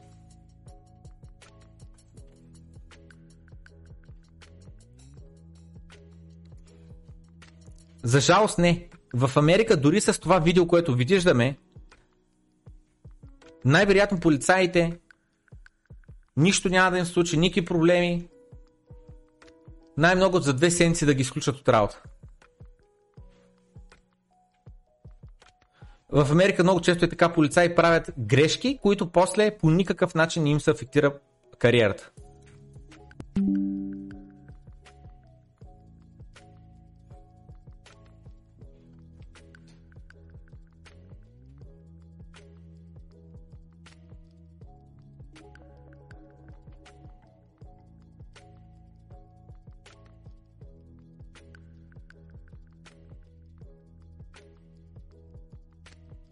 И тук нали, този човек казва, това нещо не е само в Штатите, и в Германия също. В Германия има случай, в който а, някакви полицаи са ранили журналист. И след което а, полицаите казват, че журналиста се опитвал да удари полицая и след което журналиста сам паднал, защото са подхлъзнал. И съответно така се е ранил. И полицаите не са знаели, че реално са били записани на камера. И в съда показват видеозаписа и показват, че през цялото време тези полицаи са лъгали. Но разбира се, полицаите в момента продължават да работят като полицаи. Само обясни, как може си полицай да лъжеш, да те хвана, че лъжа в съда и следващия момент пак да си полицай. Това е абсурдно. И някъде, нали, пише, не ми ги намирам коментарите, им че са махнати, нали, protect and serve. Нали, това е мотото на полицаите. Да предпазваш хората и да им служиш. Нали? Кой плаща да плати на полицията? Кой я плаща? Да не купладеца. Някакъв ужас човек. Ужасно щупена е системата. Ужасно. Мисли ми идеята, че хората с така власт и пари могат да си позволят да ги самоубият. Килията. Трябва правят компания да изкупят като затворник и да е по 24-7 надзор, без да има възможност да я убият. Абсолютно. Максуел е вече мъртва. И нали, го покрихме в предния епизод на Добро от крипто. Джалин или там както се казва Максвел didn't kill herself. И отдолу то преплая беше Tomorrow News Today. Говорейки пак на тема корупция, минавам през това нещо за полицията, защото а, просто е по-късно. Колко е щупена системата, колко корупция има на всякакво ниво. На ниво политици, на ниво банкери, на ниво пране на пари, на а, нали, незаконни действия. За, за това, което казах и пред Ценов. За хората като нас, робите, има закони. Но за наистина богатите закони няма. Те правят каквото искат. Пляскат малки деца, като искат. Колкото малки искат, толкова ще ги пляскат. Защото имат парите. Това е. В затвор не влизат. Виждаме тъс, влиза в затвора за 20 години. На кого си трафикирала малки деца? На никого. Но влиза в затвора. Абсолютно това. Тия хора са толкова влиятелни, държат света в джоба си. Случва се това, което те желаят. Разпореждат с абсолютно всичко. Напълно безнаказани хора са. И това е само и единствено заради фиатната система. Защото при фиатната система, тия, които са отгоре, са винаги те много облагодетелстваните. Те са като прува стейк. Веднъж като си богат, вовеки си богат. Тези хора вовеки управляват света. Заради това се водят нали, тия старите фамилии, а, какви бяха там, Ротшалд, какви бяха там, Рокфелър и другите. До ден днешен управляват света. Под други имена, под други еди си какво, предадено поколение, поколение надолу. И управляват света. И то се шегува. Аз когато чета ме попита как, как върви криптото между другото. Защо? Нали, каква е идеята? Нигерийски политик се преструва, че е припаднал след като му задават неудобни въпроси за липсващи пари. Пускам клипа, брутален е, брутален е. Are you aware that every expenditure you make from 31st May Наясно ли си, че всеки а, а, един похарчен лев, който ти си похарчил от еди си коя дата. И само вижте го как гледа. till date И вижте not Да коню са надолу. И он е дет му говори, му вика, чак, то тя ли да седи в главата, какво, какво, какво прави там, нали, какво гледа нататък? not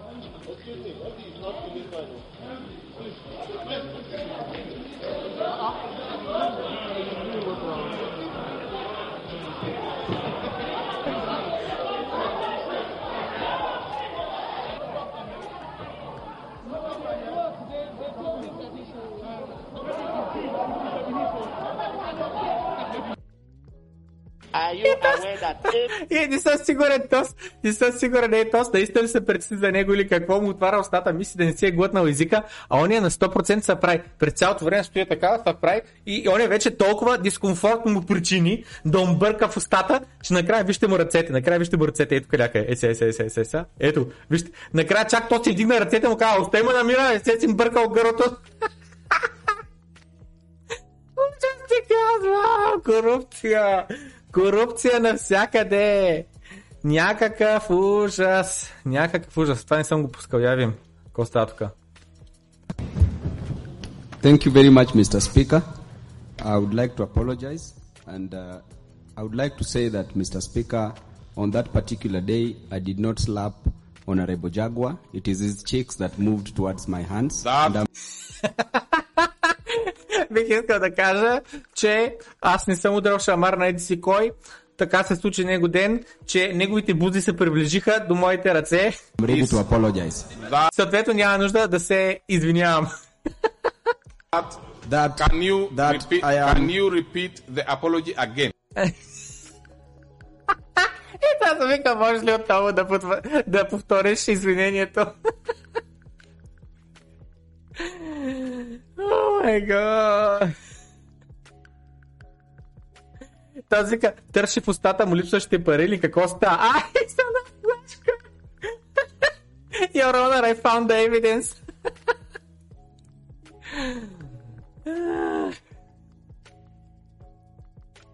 И този вика, каква беше тая първа помощ, която му приложиха? И този вика, типа първа помощ, която е нужна за фалшиви припадания. О май гад, чек, толкова е щупена системата. В момента, в който чу Are you aware? Наясно ли си, че? И да... And lost it, wow! I ain't way, dog! Е припаднал с отворени очи. Пропър фрод, нали ти казвам, някакъв ужас. Какво става пък тук от ни нормалните ли са? Чакайте малко.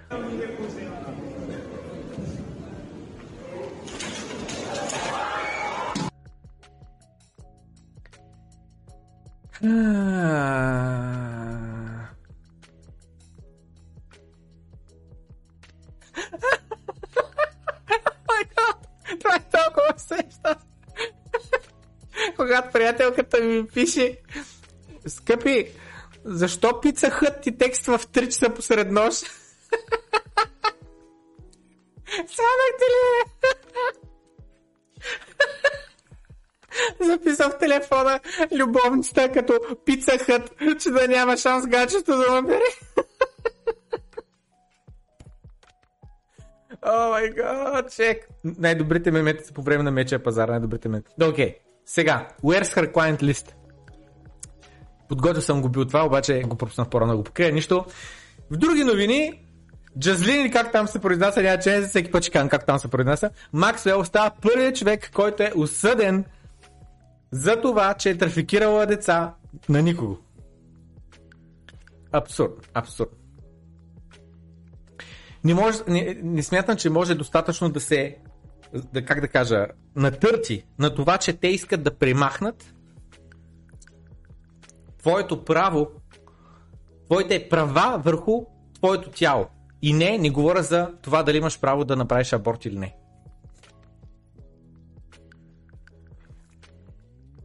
Ваксините ще бъдат задължителни.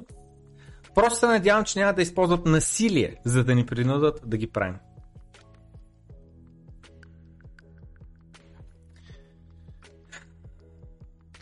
В Америка може да си изплатиш ипотеката, но ще трябва да плащаш данък, недвижимо имущество, докато не ти вземат имота. Твоят имот. За една държава, която е свободна, май, край на краища, никога не притежаваш наистина каквото и да било. Само забележете, това е толкова силен твит. Толкова силен твит, обаче отнема малко време се схвани. Нали, хората теглят заем, ипотека и изплащат ипотеката.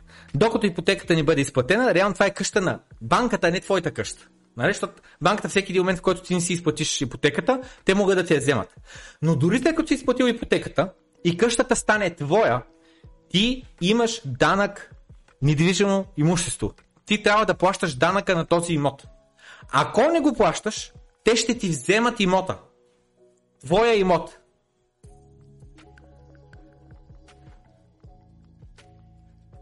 Имота твой ли е наистина, ако ти задължително трябва да плащаш данък? Реално не си ли под найем в твоя имот? Под найем към държавата в твоя имот. В момента в който не си платиш, ще вземат твоя имот. Такава е реалността днес. Поне към момента в при биткоин дигиталните имоти, дигиталната собственост, там все още няма данък дигитална собственост. Не знам. Както и да е. Днеска е първия, първото предаване на Добро от крипто за този месец. Напомням, че е удобно в началото на месеца някой да стане патреон, ако иска да стане патреон. 10 лева струва на месец да се подкрепи финансово канала, за да може да той продължава да съществува да си среща всичките финансови разходи. Няма повтарям пак, колко много хора се занимават с този канал, за да може да продължава да съществува. Аз съм просто лицето, аз просто правя тия стримове, но много други хора работят да може това нещо да се създава. Включихме за една цяла година напред, който иска може да сабскрайбне, като ако някой сабскрайбне за една цяла година напред, получава 10% намаление. Бонусите вътре за патреоните са описани тук. Най-важното е, че имате достъп до Discord сервера. За ниво 3 нагоре имате достъп до по-скрити канали, където има платени материали. Ниво 4 дава достъп до глас Note. Ниво 5 дава до, достъп до един път на месеца 30 минути на разговор. Като натъртвам, повечето хора, които са ниво 5, не ме търсят. Въобще не го правят заради това. Просто искат да подпомогнат финансово канала, за да намалят нали, как да кажа, разхода на, на канала, да може да офсетнат част от него.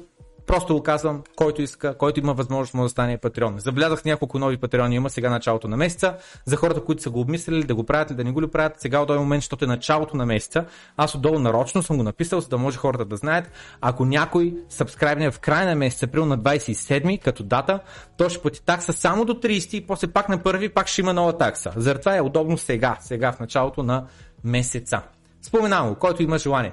Сега минаваме към следващото съдържание. минаваме към следващото съдържание. Само секунда. Кой е правилният тап? Това е правилният тап. И минаваме от тук. От тук. Така. Значи. Колелата са една бавна смърт за нашата планета. Банкерите да караха економистите да мислят по този начин, като казах следното нещо. Имаш велосипедист. Ето тук виждаме една яка кака. Изглежда фит, изглежда здрава, нормални са ръцете, нормално е тялото, вижда се тук някакви неща, тъй че би трябвало да е абсолютно хелти жена. Зад нея виждаме някакъв друг човек с костюм и той кара колело. Най-вероятно това е в коя държава? Напишете отдолу. Или в чата. Та, колездача е нещо отвратително, ужасно, пълен ужас за економиката на една държава. Той не купува коли, които са скъпи, за които имаш нужда от заем, да финансираш покупката на новия автомобил. Толкова струва 50 хиляди долара, ти да платиш 70, 80, 90 хиляди долара с лихвата. Той не взема пари на заем, за да купи колело. Колелото е 100 долара, 200 долара. Всеки може да си го позволи. Втора ръка и за 50 долара ще намериш.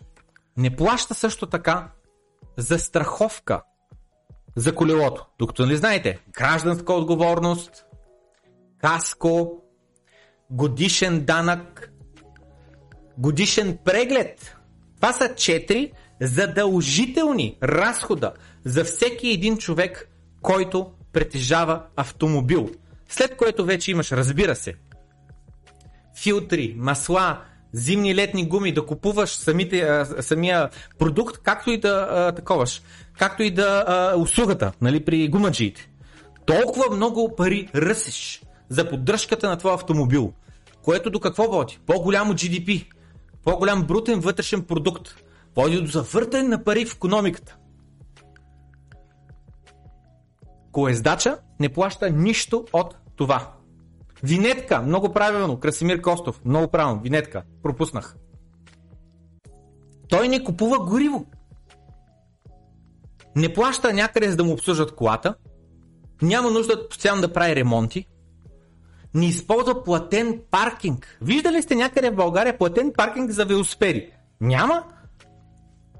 Не причинява никакви големи инциденти.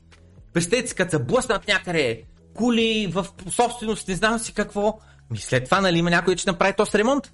Нали, някои от колите ще се изхвърлят, нови коли трябва да се произведат. Няма нужда от многолентови, широки, големи пътища. И освен това, най-лошото от всичкото, хората, които карат редовно колело, те са активни, те спортуват. Те не са дебели човек. Те не са дебели. Виждал ли си човек, който много редовно кара колело и е дебел? Аби има, ама са много голяма рядкост. Здравите хора не са толкова полезни на економиката. Те не купуват лекарства. Те не ходят в болници и да посещават доктори. Те не допринасят абсолютно нищо за брутния вътрешен продукт на държавата. Напълно обратното. Всеки един човек, всеки един Макдоналдс магазин създава поне 30 работни места. Този дет се занимава с картофките, този дет обръща бургерите, касиерите, това за драйвуея, чистача, не знам си какво, менеджера и така нататък. 30 работни места за всеки един Макдоналдс. Здравей, Радослав! Освен това обаче, всеки един Макдоналдс създава допълнителна работа за 10 кардиолога, 10 заболекара, 10 диетици, защото като напълнеш от Макдоналдс и след това ще ходиш на диетик, за да му кажеш става ли да ми помогнеш да напълня какво да направя? 10 специалиста по хранене. И разбира се, хората, които работят вътре в самия Макдоналдс. Така че, много добре внимавайте. Какво избирате? Колело или Макдоналдс? Това е нещо, за което човек трябва да се замисли. Между другото, да вървиш още по-зле. Още по-зле. Представете ли си хората, дето вървят по улиците? Те даже колело не са купили.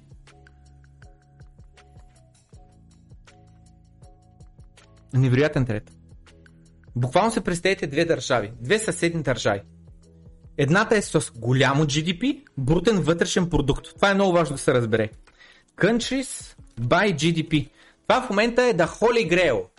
Това е като да направиш размера на бицагите е така. Размера е така. Бицагите да се гледа. Това е брутният вътрешен продукт. GDP-то. Гледа се като най-важната измервателна как, статистика, нали? цифра за всяка една държава. Виждаме, Съединените Американски щати 19,5 трилиона, Китай 12,2 трилиона, Япония 4,8 трилиона, Германия 3,6 трилиона. В Европа държавата, която е на първо място, Германия е на четвърто място в света.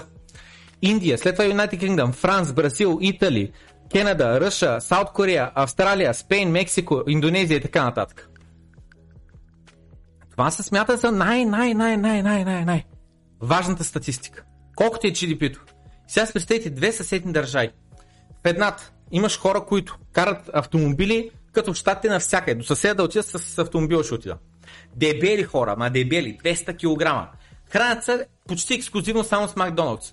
Ходят на психолог, ходят на кардиолог, ходят при доктори и болници редовно, почти всеки месец посещават. Пият редица хапчета. Всичко това е пари, пари, пари. Създаване на работа за толкова много хора. Колата има поддръжка, те изплащат заем. Буквално живеят на кредитни карти. Нямат никакви пари в банката, защото всеки път, когато дойде банка, това месечната а, заплата, дохода, той се разпределя по заемите на трупаните вече по кредитните карти. Една друга държава, в която хората карат велосипеди, вървят пеша, здрави са, нямат нужда от толкова много хапчета, нямат нужда от толкова, нямат психични проблеми, нямат никакви проблеми. Здрави са. И GDP-то е малко, малко. Няма въртение на пари. Малко.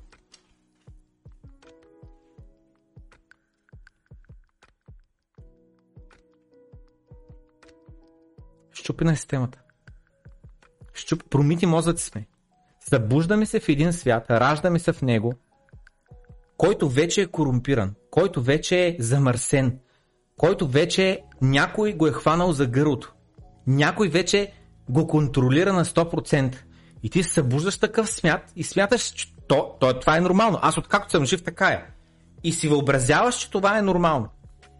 Както едно време е имал роби, както едно време жените не е имал право да шофират, не е имал право да а, а, а, гласуват, не е имал право да работят. Единствено и само са били машини за бебета и чистачки и готвачки вкъщи. Преди не чак толкова много години това е било единственото нещо, което е можело да прави една жена. Счетоводител, програмист, адвокат, софьор, абсурд. Жената за нищо ли става? Да стои вкъщи, да гледа там как къкри супата, не супата, манджата, нали, в тенджерата. Само за това е можело да свърши работа жената, за нищо друго. Прибираш сега, да я набиеш едно хубаво. Това е.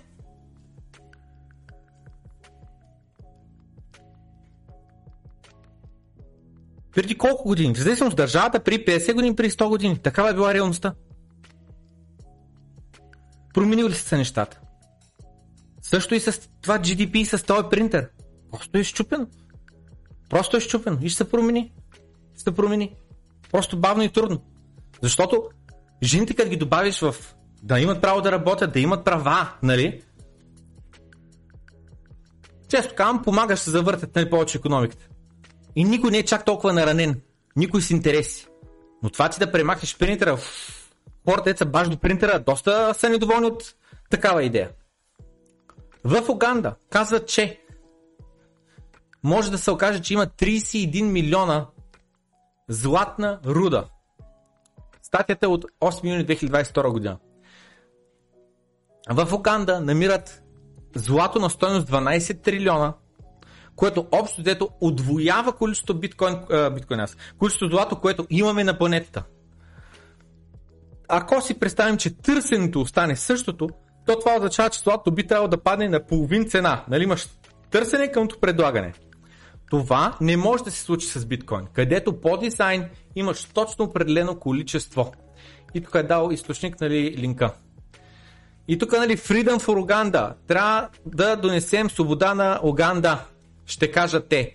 В Уганда са намерили златни залежи за 12 трилиона долара и на щатите Орела отивам да помогна на Уганда да ги спася от терористите.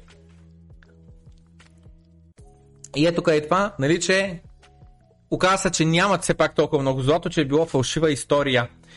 Покривам го не защото а, това, не защото а, нали, е истинска история, ами заради ей това нещо, е този твит. Breaking.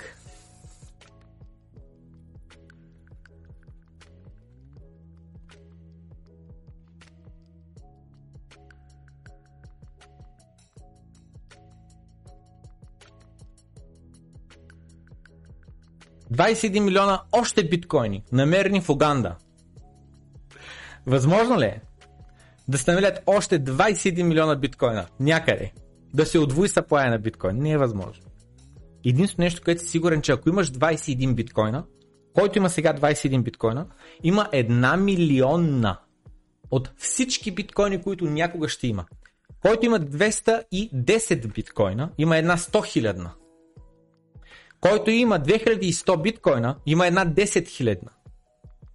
Който има 21 000 биткоина, притежава една хилядна от всички биткоини. MicroStrategy там съвсем скоро излезе е, таковата, защото имат 129 000 биткоина, или какво беше там, а, имат един на всеки 161 биткоина, нещо такова беше. И вовеки, вовеки, докато не ги продадат, ще имат толкова биткоини. Никога, никога, никога, никога няма се отвоят. Никога. The irony is priceless. Сега започваме с Питър Шиф. Просто the irony is priceless. Нали знаеш? Нямаш проблем с нещо, докато не стане твой проблем. Гладни били децата в Африка. Мен кума и без Африка. Те са някаква бедна държава в Африка, брат. Кума интересува? Нали знаеш?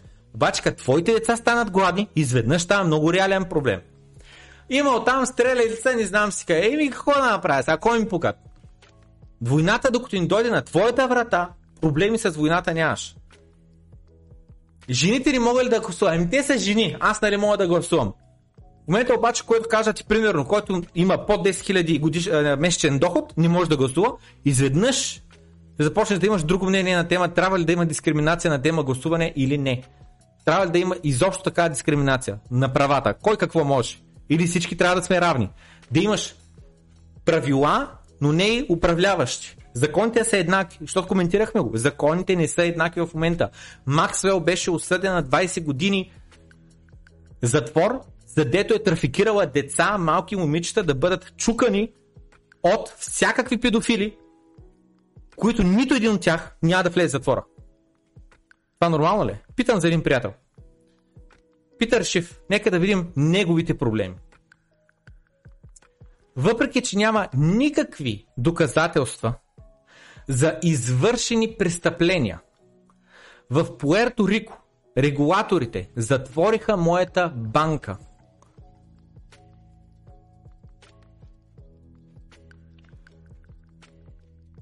Вместо да ми позволят да продам на високо квалифициран купувач, който казва, че ще инжектира капитал, за да мога да стигна регулата, регулационните минимуми и съответно моят акаунт, там където съм парите, са заключени, затворени, както и на неговите клиенти. И съответно има шанс да си загубим парите. Причината тези регулатори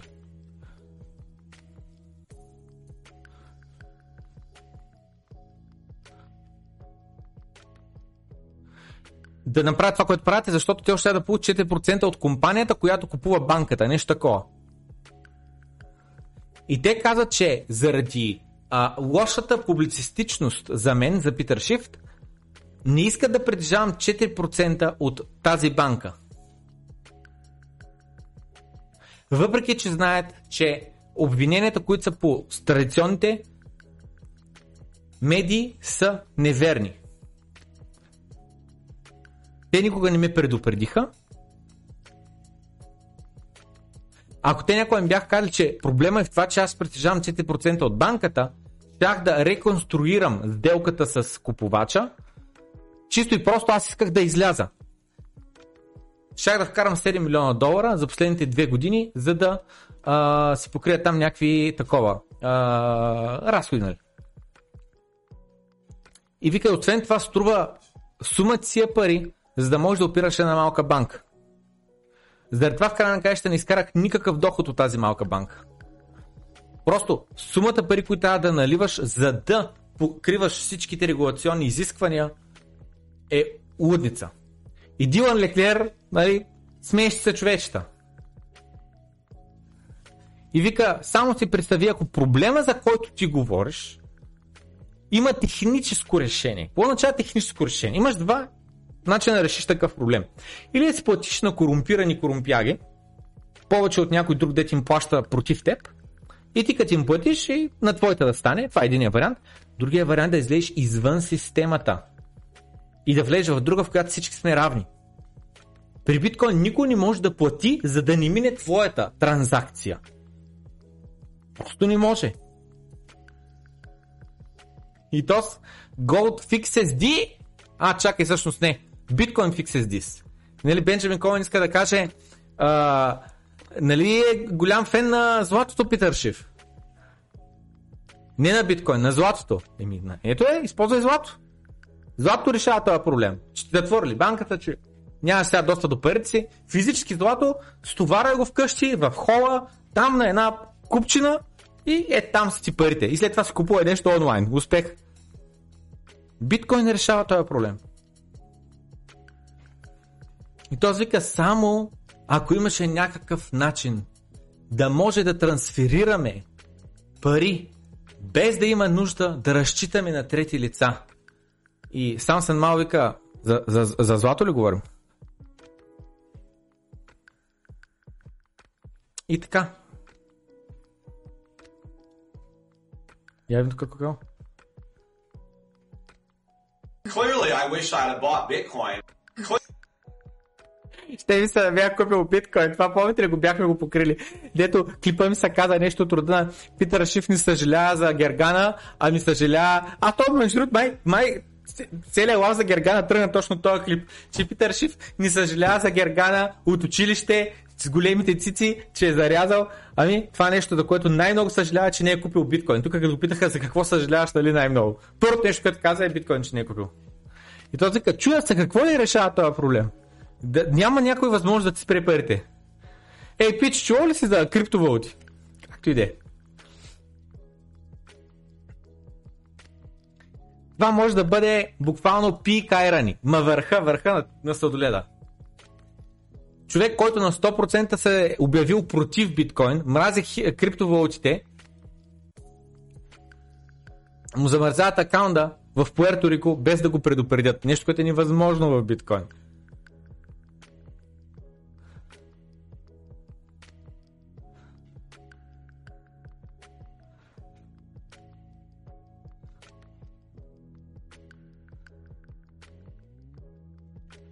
Така. Селдиус прехвърлят 67 000 етериума, които струват 72 милиона долара до портфела, който обикновено те използват да, изпращат токени до Exchange преди да ги издъмпят на свободния пазар. Изтеглиха 30 000 етера от AVE и 37 000 етера от Compound. За първи път преди от 3 седмици насам намалиха колатерал, който те имат в тези позиции. И тук два твита, където е нали, скриншот на самото доказателство с самите а, това. Което знаем върху блокчейна, защото е публичен, защото е децентрализиран. Всеки може да погледне всяка една транзакция и всеки един портфел, кой какво прави. По същия начин, както от всичките 200 човека, които гледат в момента на живо доброто крипто, всеки един от вас има възможността да скролне леко надолу, да натисне лайк бутона, да натисне subscribe бутона. Той вика, може би правят over the counter сделки. Тук що получиха 74 милиона USDC от FTX. Така че изглежда все едно са продали техния Ethereum на over the counter. Като се раздробя малко повече, не мисля, че това е over the counter транзакция. И USDC-то и Ether са били в изчакване един вид и не са били местени. Може би интерна в Целсиус е отишъл на обяд. И така нататък. Сега, това нещо го покривам, просто защото е ужасно интересен факта, че всички, всички имаме тотална прозрачност в блокчейна. Целият свят в момента гледа какво се случва в Целсиус. Буквално сеир. Сеир, разбирате ли? Знаем какво се случва. Знаем какво се случва. Знаем къде са ликвидационните цени. Знаем кой в момента е намаля, кой е вдига и какво става и така нататък. Красотата на отвореният публичен блокчейн, на който ни му харесва да ни се занимава с него. Celsius са изплатили още 64 милиона долара към техния биткоин заем и са намалили тяхната ликвидационна цена до 5000 долара за биткоин. С други думи, шансът вече Celsius да бъдат ликвидиран е минимален. Което, динг-динг-динг, е доста булиш. Защото имам клип, който съвсем отскоро хайлайта му излезе, но клипа е от доброто крипто 335, значи преди 4 епизода, където говорят точно за забрави технически анализ. Няма технически анализ, когато имаш гонене на ликвидации на институции. Ликвидационната цена на Целзиус беше 21 000, после свалиха на 18 000, после на 16 000, после на под 15 или 15 или какво беше. И сега се свалили до 5000. Вече край. Някой да е искал да ликвидира Целзиус, край. Никакъв шанс вече. Никой няма се опитва да напъва толкова много, че свали цената на биткоин до 5000, че успее да ликвидира Целзиус. Просто край.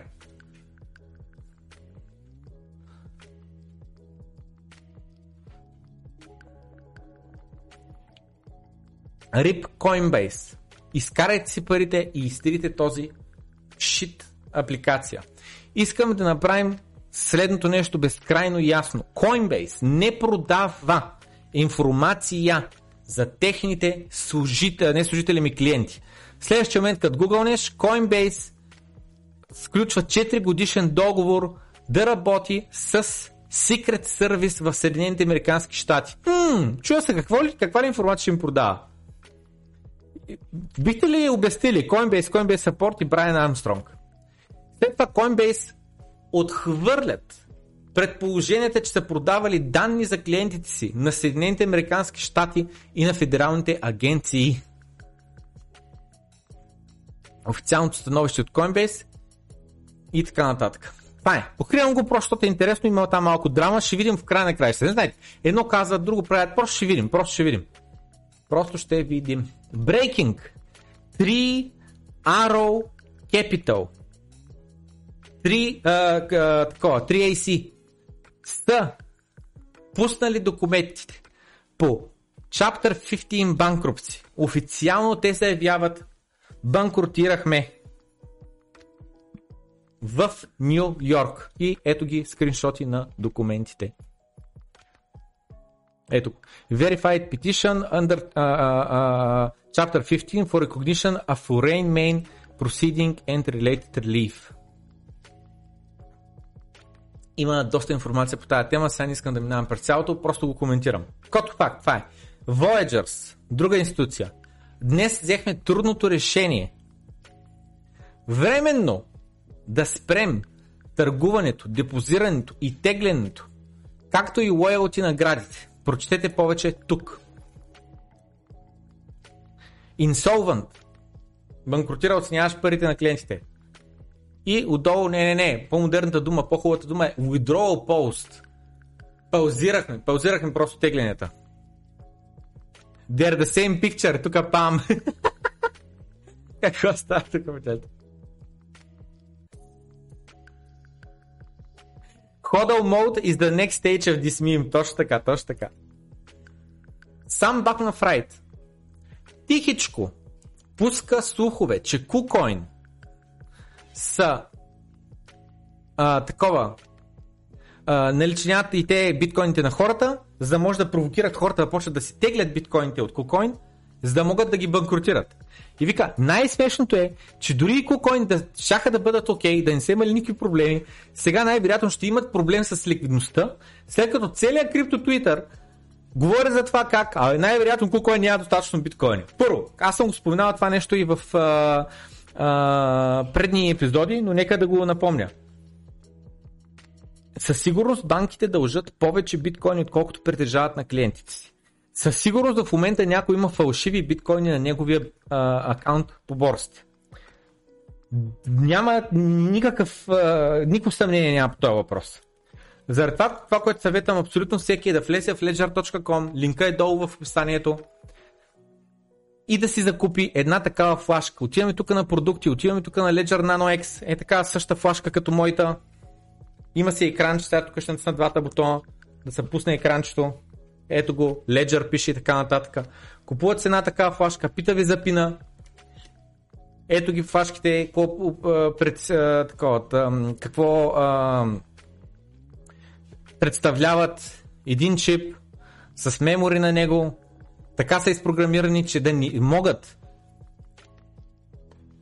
компютъра, когато той иска да подпише една транзакция, дава я на, на устройството, то да я подпише и ти, то връща само подписаната транзакция. Самия ключ никога не достига компютъра. Та, ако не сте си изтегли все още криптовалутите от ексченджовете, според мен правите грешка.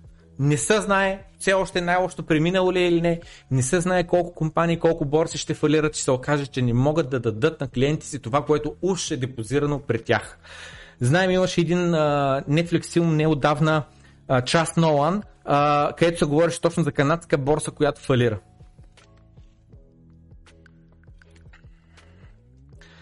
Луна и UST Celsius, Triaro Capital, Babel, Voyager, BlockFi, Genesis. А сега вече и майнинг индустрията ще имат техните ходъл стратегии и leverage with depth изтествани. Доминото пада, ма не това, което искахме. Layman without a bailout. Welcome to Bitcoin. Какво означава това? Подобна ситуация 2008 година в Съединените Американски щати институции започват да фалират, да са в безликвидност, да дължат на клиенти си повече отколкото притежават заради леверидж и започват да фалират. И имаме Lehman Brothers ситуация, в която те казват буквално не може да ги оставим да фалират. Ако ги оставим да фалират, цялата система ще се щупи доминото тотално ще падне. И какво прави правителството? Намесва се. И какво прави? Спринтира повече пари. При биткоин има ли правителство? Няма правителство.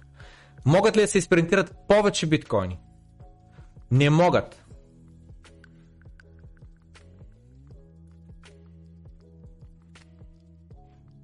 CEO-то и CFO-то на Compass Mining и двамата са си подали оставката. CEO, ба шефа на шефовете и CFO, Chief Financial Officer, той който следи и разбира какво се случва с финансите на компанията, си подават оставката. Имаме буря. Буря!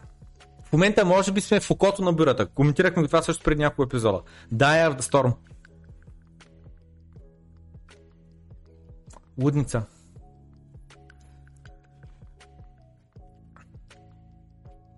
Всичко, което трябваше да направи Роджер Вер. Нали помните кой е Роджер Вер? Роджер Вер е ето този човек.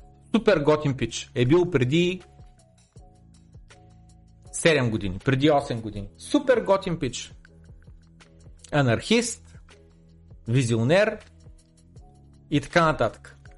Говоряки на тази тема, се сещам в Facebook групата, буквално днеска публикувах какво става тук с тия мемета, бе. Не го слушай този чукундур прост. Нито знае за какво става въпрос, нито какви отговорности нося. Добър ден! Този човек твърди, че искате по 20 000 лева от хората, без да им давате гаранция за инвестицията. Това вярно ли? топ, топ. Така, чек само секунда да намеря това, което търсих. А. Добре, ще трябва на профил, защото така ще го намеря по-лесно.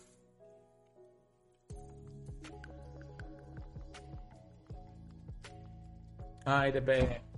Аз така компютър просто умира. Толкова много табове съм отворил, толкова много прозорци, някакъв ужас. Hello, hello. Добре, ще на страницата.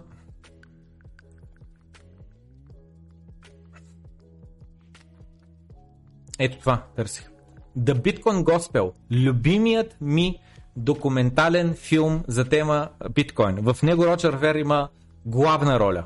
Любимият ми документален филм на тема а, а, биткоин. И в него Роджер Вер, той е биткоин кит още от тогава. Мисля, че имаше 400 хиляди биткоина. Вие представяте ли с колко много биткоини са това? 400 хиляди. Единственото нещо, което трябваше да направи Роджер Вер, беше чисто да, и просто да седи и да чака. Нищо друго. И ще има, щеше да има пари за 100 000 живота напред. Обаче, 5 години по-късно, и общо взето дефолтва, в смисъл, че не може да си изплати дълга на margin аккаунт, след като му гръмва портфолио с leverage long позиция на умрял форк на биткоин. Какво се има предвид? Роджер Фер обърна гърба си на биткоин и подкрепи биткоин кеш. Защо? Да са вдигнали размера на блок сайза, което ще намали децентрализацията на биткоина. Както вече сме коментирали много пъти, по-важно децентрализацията няма. Значи, оказва се, че всичките милиардери в криптото не са опитвали да изманипулират другите, ритейла, за да създадат exit liquidity, ами всъщност са били на leverage long позиции до козирката. You couldn't make this stuff up. Някаква лудница. Ужас ти кам. Ужас. Аз заради това казах преди няколко епизода, който в момента все още ни му е гръмнал портфолиото. Какво означава ти е гръмнал портфолиото? Примерно, нашил са брат, на биткоин на средна цена 45 хиляди, сега на 20 хиляди си наполовина парите. Човек имаше все още биткоина, нищо не си загубил. Рано или късно, най-вероятно цената пак ще се вдигне и ще яко на печалба. Тия, които използват леверидж, тия, които търгуват, лонгват, шортват, си гърмят портфолиото. И след 5 години, да бе, мои са временно напреде. За ден, за седмица, за месец. Може и за цяла година са напреде. Един път, като си гръмнат портфолиото, като този Роджер Вер, който отново натъртвам, имаше 400 хиляди биткоина. Роджер Вер, Уинкъл, Уинкъл възбратата и Макс Кайзер са тримата най-големи китове, за които се знае публично. Да Винчи, може би до някъде и той. Но не, не мисля. Да Винчи не мисля, че е бил богат преди биткоин. Той става богат от биткоин. Разликата е, че Роджер Вер е бил богат още преди биткоин, става още по-богат с биткоин. Също и с Уинкъл възбратите. Много богати от преди биткоин стават още по-богати с биткоин. От преди биткоин те имат десетки милиони, след биткоин те стават милиардери. Макс Казер и той. Та, long story short. Роджер Вер си гръмна портфолиото, буквално. И той даже, не, и той с leverage long позиция на, на, на Bitcoin Cash. Или там ABC, са то ще видим какво чете да не знам. Ужас ти казвам, ужас. Човек, човек, спот, купуваш, теглиш на флашката нямаш е, шанс борсата дори да фалира, дори а, да се окаже и в най-лошия случай да кажем Coinbase, човек. Coinbase, разбираш ли? Ма не, не, не, това е абсурдно, няма да е Coinbase. Кой може да бъде? А, какво друго може да бъде? А, Bitfinex или Bitrex или нещо такова да гръмне. И ако гръмне някой от тия а, а, борси, какво ще стане? Е, ще пострада известно време, може би цената. И след това ще се възстанови. Ако не бързаш, ако не си налял парите за найема, ако не си направил някаква грешка, де да си буквално инвестирал пари, които не можеш да си позволиш да, да губиш. Ако си имал дисциплината си инвестирал само единствено пари, които си окей okay да загубиш, не че искаш, но няма да, да, да твърде много да пострадаш финансово, като си ги инвестирал, то тогава рано или късно, като съдинат цените, ще яко напечава. Но тия хора си зануляват портфолиата. Дето един човек беше казал, нали, дори да си 90% надолу, Едно 10x и се връщаш пак нали, там където си бил, после още 10x и на печалба. Ама занулиш ли стигнеш ли нула край? Преди няколко епизода на Доброто крипто, нали гледахме там един човек, дет скрова и така ликвидационните имейли. Дето от а, ноември месец до сега, последните 6 месеца, се занули. Дето беше ударил 1 милион и след това удря 0. Някакъв ужас. Ужас без леверидж, хора. Никакъв леверидж. Спот. Купуваш, теглиш на флашката, спиш спокойно. 2018 година, когато биткоин пада от 20 000 до 3 000, фъда, несигурността беше главно USDT. Тетера, не знам с ко. Главно FUD. Те китайците банаха биткоин на край. 2022 година. Bear фъда. Несигурности покрай мече пазара са. Инфлацията е почти двуцифрена. Всичките финансови пазари яко дъмпят. Тере UST-то се сринаха 50 милиарда долара и стриха от капитализацията си. 3 Arrow Capital дефолтнаха. Разбирате ли, това е огромен инвестиционен фонд. 3 Arrow Capital дефолтнаха. Всичките централизирани лендери, такива де дадат пари на, а, а, на на други институции, са инсолвент. Нямат ги парите на клиентите, защото те сгръмнаха, уния гръмнаха, цялото да виждаме цялата драма. Всичките стейблкоини ще умрат. Вече не е само Tether UST, преди малко минахме през USDC темата. Фът навсякъде. Всички централизирани екшенджове и те са инсолвент, и те нямат нали, парите. Коментирам го, между не е така, нали? Сигурно ще гръмнат една-две по-малки борси, от големите борси там нямам някой да гръмне, но такова. Но аз лично очаквам да имам между, между 10 и 20% фалшиви биткоини. Очаквам да има по борсите, което какво означава? в една борса, която примерно има 1000 клиента, където примерно средно всеки има по един биткоин, значи тя да, на, на хартия имат 1000 биткоина на нейните клиенти. Аз очаквам реално борсата да има между 900 и 800 реални биткоина на техните адреси. Останалите 100-200 биткоина те просто разчитат, че никой няма да си иска да си изтегли биткоините. Защото ако всички тръгнат да си теглят биткоините, последния, който е цъкнал бутона тегли, ще остане без биткоини. И той даже няма да е последния. Половината като го направят, нали знаете какво правят? Еми, пичове, взехме трудното решение да забраним тегленията временно. Това ще стане. Така че, теглете.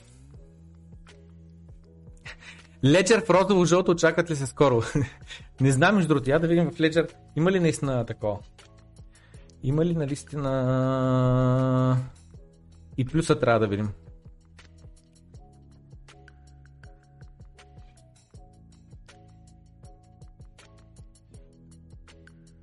Ние аз гледам само сребристия цвете.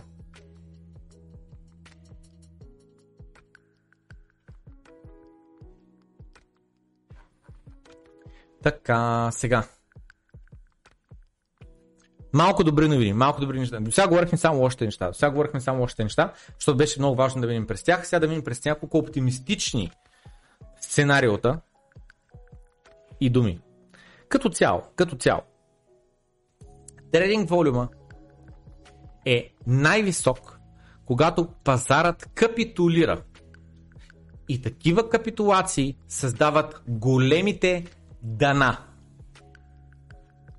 Този седмичен чарт включва агрегираните биткоин волюми за повечето биткоин двойки, спот и перпечуалс измежду всички ексченджове. Волюма удари най-високо ниво за цялата история на биткоин. Преди около две седмици. Копираме тази картинка, отваряме я в нов а, такова и гледаме. Това тук е 2017 булмаркета, тук горе е 20 000 цената на биткоин. И виждаме тук волюма как е растял. И виждаме ето тук близо до върха, не е бил най-големия волюм.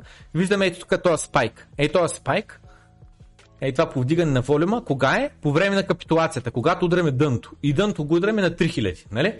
И оттам, от тази седмица, още известно време, още 4 седмици леко продължаваме надолу, след което вече дъното, акумулационна зона и след което тръгваме нагоре. Нали?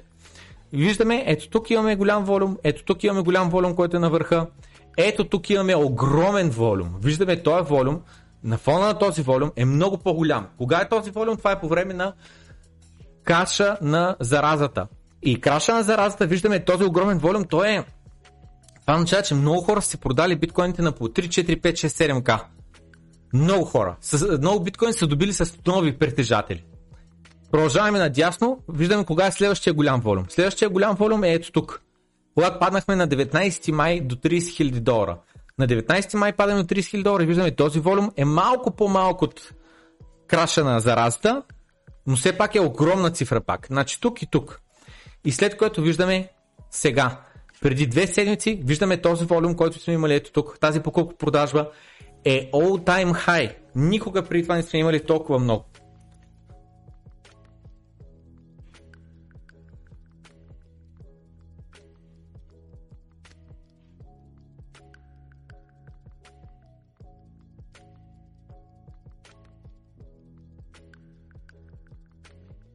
Отворих същата графика.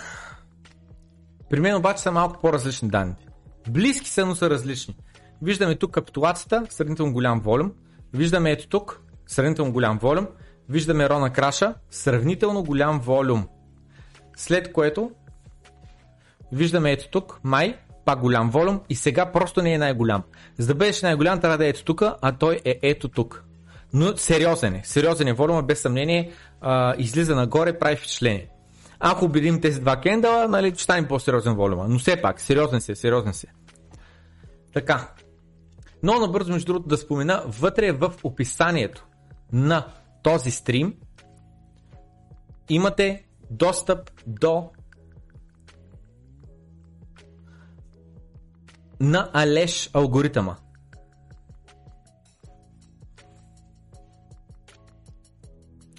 Значи, Само секунда. Така. Значи, само секунда. Просто минавам много набързо, само да го спомена. Той подготвя нова версия, която обаче още не е готова. Все още не е такова. Все още не е пусната а, официално така се изразя, но подготвя нова версия на, на, на, на алгоритъма, тъй като доста отдавна не е имало, но тя си работи доста добре и заради това нали, нещо като работи не го пипаш, да се казва. Но просто искам да напомня, че последно а, на Алеш алгоритъм е казал продай, когато бяхме на 42 000. Последно тогава е казал продай. И виждаме до ден днешен той не дава сигнал, време е за покупка. Все още не е завършен кендала, заради това нали, все още не е казал никакъв сигнал. Но long story short, това, което искам да кажа, че това е един без, безпристрастен инструмент, който може да ти казва, примерно ето виждаме ето тук, когато бяхме на 59 000, алгоритъма на Алеш казва време е за продажба. Излиза от този пазар. И виждаме, след което казва да влезеш на 43, казва да излезеш на 40, което е на загуба, след което ти казва отново влез на 43, казва ти да излезеш обратно на 43 нещо, нали тук няколко стотин долара е разликата, и тук който е излязал, Нали, да, тук се претърпял някаква малка загуба, защото тук му се е сторил човек и ще тръгва нагоре пазара, не е тръгнал и те е предпазил, казал ти е излез. И след което веднъж тук, като ти каза да излезеш, виждаме до ден днешен и дава сигнал обратно да купуваш. Също нещо ето тук. Казал е излез на 55, влез обратно чак на 39, излез на 46, влез обратно на 51, излез на 60, влез обратно на 67 или баш на върха ли е казал нещо такова, мисля, на 67 казал влез, но казал след това излез на 59. Така че тук да, претърпяваш един 10% загуба, но след тия 10% загуба виждаме каква много по-огромна загуба. А, нали, той просто да заключи малката загуба от 10%, отколкото да продължи да ядеш надолу. Един от инструментите, които аз лично използвам за а, да сверявам часовника дали е време за а, покупки, дали е време за продажби. Но отново това е нещо, което всеки, нали, това не е финансови съвети или нещо такова, това е просто някакъв алгоритъм. Всеки трябва сам да си реши иска ли да го използва, как да го използва и така нататък. Горещо препоръчвам, долу в описанието има линк до това как работи алгоритъма, какво представлява, откъде може да го закупите, ако искате да го тествате. За жалост няма възможност за а, тестови период или нещо такова, тъй като а, той а, още като го създаде, тогава имаше възможност да всички патреони се даде възможност да го тестват за една седмица или за колкото време беше. Но иначе... Какво иска да кажа. Но иначе а, при него хубавото е, че при Патреона дори да го закупиш на 10-то число, той те добавя до следващото 10-то число. Така, значи сега. Bottoming Accumulation Signals Everywhere. Много сигнали имаме технически, които ни казват, че сме достигнали дъно на а, пазарите а, а, а, нали, на биткоин. Така, големи фондове и лендари в момента гръмват. Имаме най-лошото тримесече вовеки. Но кой на хейтерите в момента пируват, радват се ужасно много и така нататък. Направо просто а, всички в момента казват, този път е различно. Нали знаете, този път е различно. Ако ще намираме околационна зона, то най-вероятно ще видим нали, седмици, месеци хоризонтално, скучно. Цената стои сравнително на едни и същи нива. Графики, които той е избрал да покаже е MVRV Z-Score, който виждаме вече абсолютно в акумулационната си а, цена. Виждаме биткоин 4 годишния тренд, че тук го лизваме, тук почти го лизваме, по време на заразата краша го лизваме и в момента сме леко под него, по същия начин както тук и както тук. Другото нещо, което виждаме е тази графика е много интересна, която е стейбали къмто цената на биткоин. И виждаме всеки път, когато имаме а, малко стейбали, висока цена на биткоин и обратното, много стейбали и ниска цена на биткоин, виждаме как маркира дана. Първи, втори, трети път. Първи, втори, трети път. Четвъртия път е днес ето тук. И сега те първо ще видим наистина ли цената ще тръгне обратно нагоре. И виждаме всеки път, когато имаме малко стейбали, висока цена на биткоин, малко стейбали, висока цена на биткоин, какво става? USDT плюс USDC разделено на total. Това е. Нали, под малко много стейбали идеята е спрямо капитализацията си има пред. Спрямо капитализацията означава това малко или много стейбали. И Entity Adjusted NUPL. Виждаме а, как сме вече в червената зона, капи, капитулационната зона. Тези графики, голяма част от тях са от Glassnode. Glassnode, отново напомням, е ето тази услуга, която тук има студио бутон и вътре може да стигнете до най-различни графики на, а, а, на биткоин. Първо този е Number of Active Addresses. Колко адреси са активни в момента. Ето тук може да отидем на а, само секунда, на, на SMA отивам на 7D SMA примерно, което е 7, седмодневна moving average линия. И виждаме в момента активните адреси са сравнително спрямо миналото лято, по-малки отколкото когато сме били на, на върха. Отиваме примерно тук на деривативи, отиваме на фьючерс такова фандинг рейт, виждаме негативен фандинг рейт последните две седмици и така нататък. Отиваме на Crypto Margin Futures Open Interest, и а, виждаме нали, тук а, а, данните и така нататък. В момента тези данни аз ги виждам, защото а, съм а, логнат, защото съм с а, моят акаунт, който е платен. Тази услуга струва 10 000 долара на година. Някои хора смятат, че е булшит, че въобще не си служава парите, че за нищо не служи. Аз лично намирам голям смисъл в нея и голяма стойност в нея. Ако искате или може да си платите 10 000 долара на година, или чисто и просто може да станете Патреон. Патреоните от ниво 4 нагоре имат достъп до репортите, които пиша на тема Glassnode и какво ни казват данните. Аз чисто просто давам скриншот на самата графика, но и после допълвам, нали, аз лично как разчитам а, а, тези данни. Всеки си избира дали да прочете изобщо моето мнение или чисто и просто да види данните.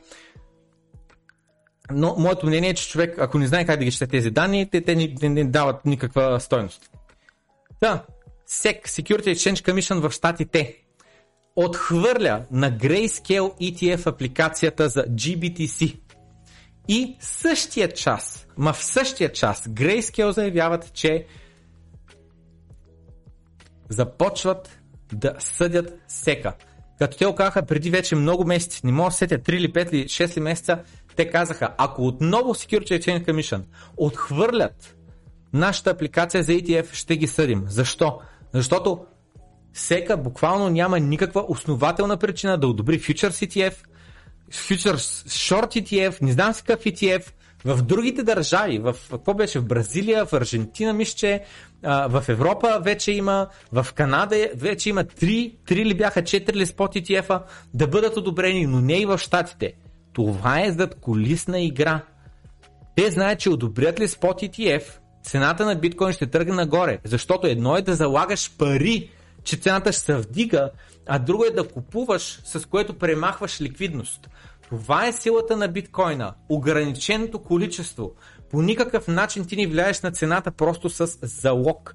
Ти искаш да изкупиш тези лимитирани бройки биткоин. Искаш борсите, които нямат биткоините, които реално уж притежават за клиентите си, да фалират, да се изчистят тези лоши компании.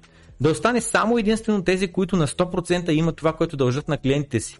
И в един такъв момент биткоин ще намери истинската цена, която може да е 13 000 долара. Може и да е 100 000 долара. Те първо ще видим. Всеки случай, кита не се колебае. Виждаме го. От кога е това? От 10 юни до сега, вече почти един цял месец, пича си прави долар cost average покупки. 500 биткоина, 500 биткоина, 200, 300 биткоина, последно 200 биткоина, 600 биткоина, 800 биткоина. Чакаме му следващата покупка. Аз лично съм скептичен, че този кит ще продаде биткоини на 20 000, вместо да чака примерно поне цена от 30 000, да, да включи част от тези печалби, които в момента той акумулира на 20 000. Ел Салвадор, на Букеле, същата история. Днес се купиха 80 повече биткоини на средна цена от 19 000 долара всеки един. Биткоин е бъдещето. Благодаря ви, пичове, че им продавате ефтино.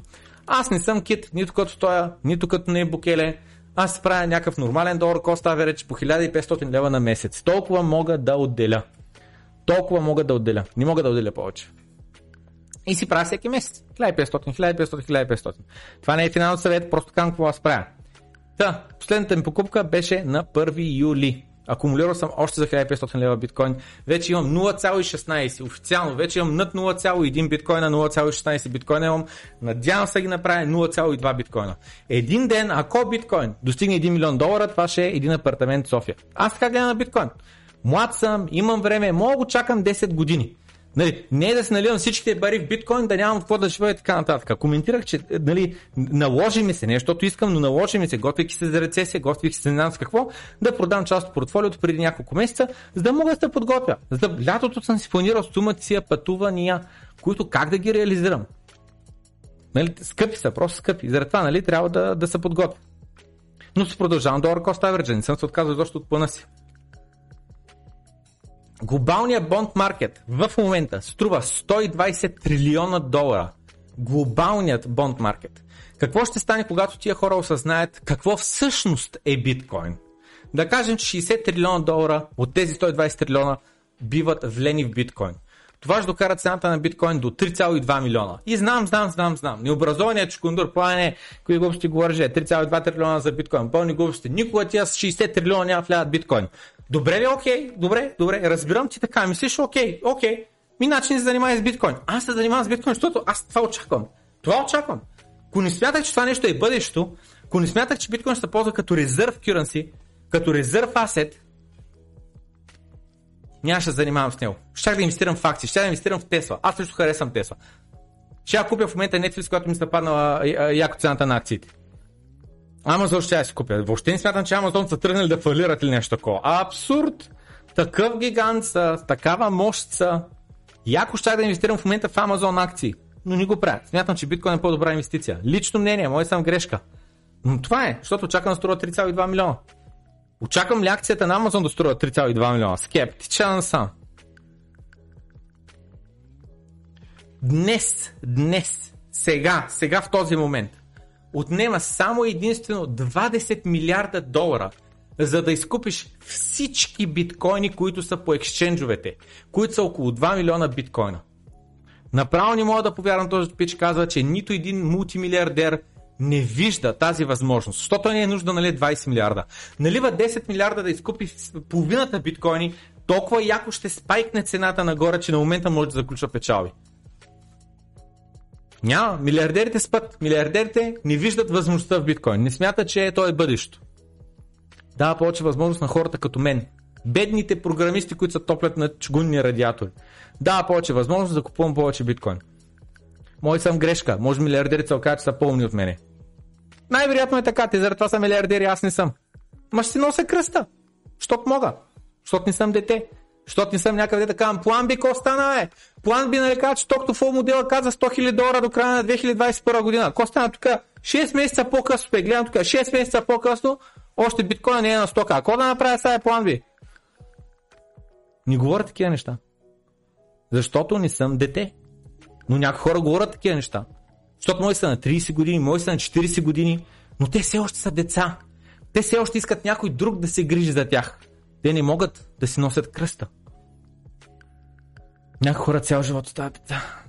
Познавам такива хора, познавам.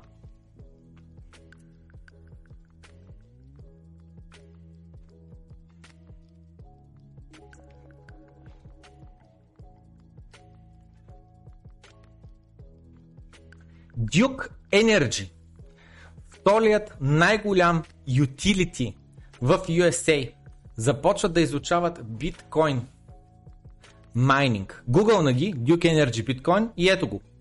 Статии, статии, статии по тая тема.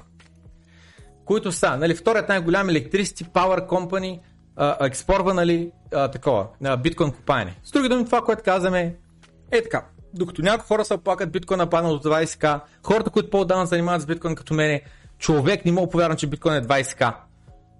Едно време беше мечтата.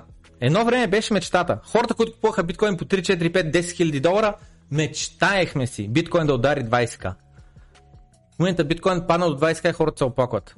Много си нов, много си нов. Всеки, който се оплаква от цената, струва му са а, ниска, нали? Означава, че е твърде нов. Питай хората, които преди 10 години са купували биткоин по 15 долара, дали 20 000 долара е ниска цена за биткоин. Дава все възможност на хора като мен, които са образовани, които имат conviction, убеждение, теглили са чертата, направили са лозите, да продължат да си действат по плана. Аз план. Който няма план, нали знаете какво става с него? Нищо ни постига. Без план никъде не се стига в този живот. Lightning Payment подхранено от Coin Corner. Виждаме тук имаме QR код и имаме един банкомат. Тапаме дебитна карта с NFC и се прави биткоин разплащане. И готово. Платихме с биткоин. Малко по-рано го коментирахме това нещо. Как обикновено, когато има някакви протести, някакви проблеми против робоваделците, те те изключват от разплащателната мрежа и оставаш на улицата. Не можеш да си получиш заплата, не можеш да си платиш найема, нищо не можеш да направиш. Просто ставаш отхвърлен от обществото. Но биткоинерите са нещо, което не можеш да го спреш. Защото ние си направихме наша собствена разплащателна мрежа. Който има в момента биткоини, който има някакви проблеми, хваща самолета и отива в Ел Салвадор. И край. Приключва матча. Лин Олден, deleted this. На тема BlockFi не знам си какво ми се отделя време. Not your keys, not your crypto. Но скамерите могат да ти откраднат твоите криптовалути по-лесно, ако ти ги скараш от ексченджовете.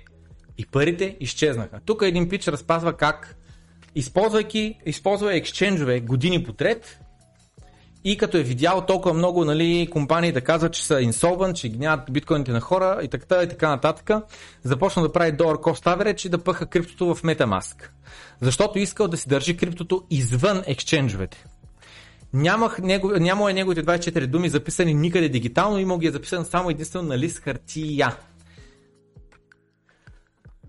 Обаче в един момент му се изпраза портфела. Как точно не можа да разбера, яда, яда, яда, но long story short дава адреса на скамера, който му изтеглил биткоините и така нататък. Бил хакнат. Ами, що използва Metamask? Що използваш Metamask? Купуваш една такава флашка. Купуваш една такава флашка и няма шанс да хакнат. Защото ключът е тука. Иначе ключът е на компютъра. Ти дори да не си ги записал дигитално, метамаската, нали? Трябва да ги запишеш някъде дигитално, за да може да те подписва. Това устройство, като има ключа, не може, няма вирус, който да може да хване компютъра ти и да ти хакне флашката. Не са циганете. 200-300 лева струва една такава флашка. Ако имате портфолио за 10к, за 20к, за 30к, купувате се една такава флашка и спите спокойно. Борсата фалира, не ме интересува, имам си биткоините. Така. Завършихме и този сегмент от съдържанието за днес. И сега минаваме към третия браузър. Днеска много, много дълго а, съдържание. Значи, добре, че Пламен Добродова, България продължава и брат, все така хората виждат колко знаеш и за това почват да те критикуват. Ако можеш, коментирай при Харуни. Значи, а... знам доста, но не знам много. Нали знаеш? Колкото повече знаеш, толкова повече знаеш колко не знаеш. Толкова много неща ти стават интересни, толкова много въпроси излизат главата и така нататък със сигурност знам повече, отколкото човек, който се занимава с крипто от един месец, от 3 месеца или от 6 месеца или дори от една година. Трябва много, много сериозно да се занимавам, за да можеш за една година да научиш толкова колкото аз. Другото нещо обаче, което е много важно при криптото е да имаш, а, да имаш а, как се казва, абе, абе, просто защото е волатилно криптото и някои хора правят много пари за кратко време Било то с шиткоини, било то с криптопирамидки, било то с нещо друго. А, и, и много хора, чувайки такива успешни истории, ще ги нарека, бива подлъгани, че това е нещото, което ти дава криптото. Бързи пари. Ма няма такова нещо като бързи пари, безплатни пари. Няма безплатен обяд. Просто няма такова нещо. На мен 5 години ми е отнело, за да съм където съм днеска. Къде, че 20 000 долара за биткоин да е много добра цена за мен, ако искам да продавам, ако искам да заключвам печалби. Не го правя, просто защото в какво да инвестирам. В какво? Акциите все още са на много високи цени. Паднали с 20-30% от върха, то и нищо не е.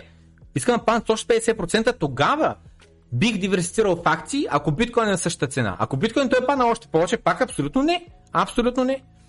Също и с имоти и така нататък. Но повечето хора търсят от крипто вместо независимост, вместо протеста, вместо спиране на корупция, вместо спиране на педофили, които ебат малки деца и после не влизат в затвора. Вместо това да търсят, вместо справедливост, те търсят пари. Знаете ли, защо търсят пари? Защото България е най-бедната държава в Европейския съюз. Заради това. Миналия уикенд бях в Харватска.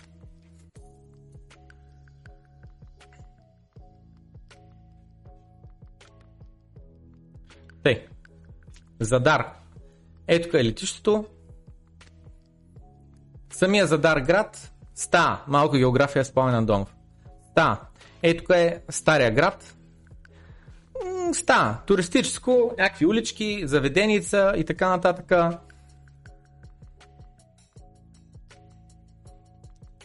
То тук често казвам снимките, като са снимани е някакъв а, кофти период, като гледам. Ей тук на в смисъл, че няма много туристи, сега имаше много и беше много слънчево. А ей тук на има а, някакъв известен а, такова кораб, явно не там е и тук чак, да, да. Така. Има е тук един известен кораб, а който обаче в момента не е тук. Има е тук е някакъв известен стационарен кораб в момента. А, а ето тук, ей тия неща са някакви флейти, водни флейти, дед правят морето пее, един вид, ей това нещо. Не ме питай, не ме питай, не знам. Тъй. И ей там, много интересно, явно е нова конструкция. А, ей там има... Да, да, да, много интересно. Кога са тия снимки? От 2019, от преди 3 години. Еми сега са го направили по-добре. Значи, идеята е, че в момента има тази конструкция, която свети вечер И има един кораб, който всеки се снима с кораба. Човек, кораб като кораб, не този кораб. А, и този кораб, е това. Май. Май е това, да. И така. Та, Задар Сакс, общо взето. След което имаш ей тоя остров, пак Сак, много, много тъп остров. Много тъп остров. Да бе, остров като остров, разбрах. Виждал съм острови, нали? Нищо особено. Ако го обикаляш по вода, по не знам с някоя друга пещеричка и така нататък, става. Ама остров като остров. Единственото хубаво нещо на този остров е ей тук National Park. Сега тук имаш е тия клифс и имаш ей тук е това море, не море ми езеро, много топло езерото. Много топло, защото е отделно от останалата част от водата и се нагрява по-лесно. И приятно за наистина, защото просто е много такова, много, много топа водата. Ей тук. Но пак кофти са снимките в Google, просто кофти снимките. Да, и гледайте, няма никакви хора. Аз като кой беше пълно с хора. Да, Сак обаче като цялото остров. Другия остров. Пак същата тъпня. Остров като остров, разбрах. Някакви градчета има тук малки, къде е това кон. И Село като село. Сега това са някакви дрон, защото са на островите. Ама е това. Село като село. Разбрахме, окей. Село само дете на остров. Голямата работа. Тъпня. Обаче, това, което е хубаво в Харватска и което ме впечатли, е, ей тук имаш един National Park. Къде е National Park? Само секунда. Така. Тук ти е сплит, тук е задар, значи ей тук трябва да е някъде. National Park, ето го, ето го, ето го. Ей, той е National Park, наистина е доста як. Наистина е доста як поддържа, не знам с сега тук са снимки само на водопадите, ма не е само до тия водопади. Тия снимки подлъгват. Реално те а, не го продават добре. Много е як националния парк, много добре е поддържан. Да, да, да. Идеята е това, тия мостчета, се виждате и тук. Нали? Е, между другото, искам да направя така снимка на това нещо. А... Така. Значи.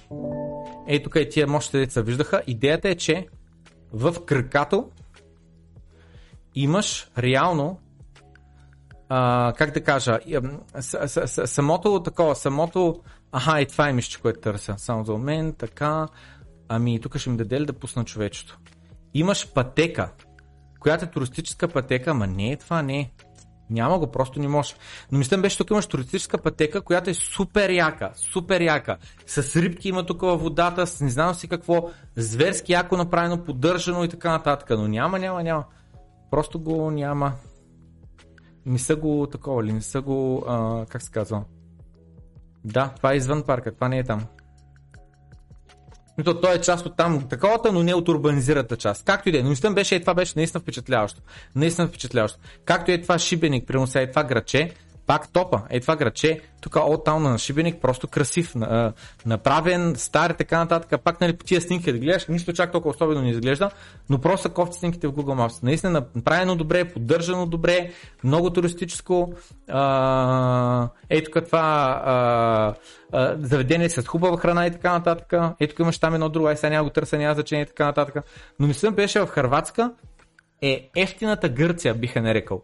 Цените са по-низки, отколкото в Гърция, а в същото време имат също красиви а, такива острови и а, как се казва, красиви острови и страхотни плажове, страхотни плажове. Я само тук искам да видя, ето тук е това градче, от кон, е това ли е то? Да, Биогар, да. Да, ето сега, ето го стартатното туристическо граде, с, а, градче с лотър парка, с голямата марина, а, поддържано, с красиви плажове и така нататък, с това Тарзан или там както се води. Тук виждаме такъв, а, как се казва, нали, трансформер и така нататък. Много интересно обаче, да.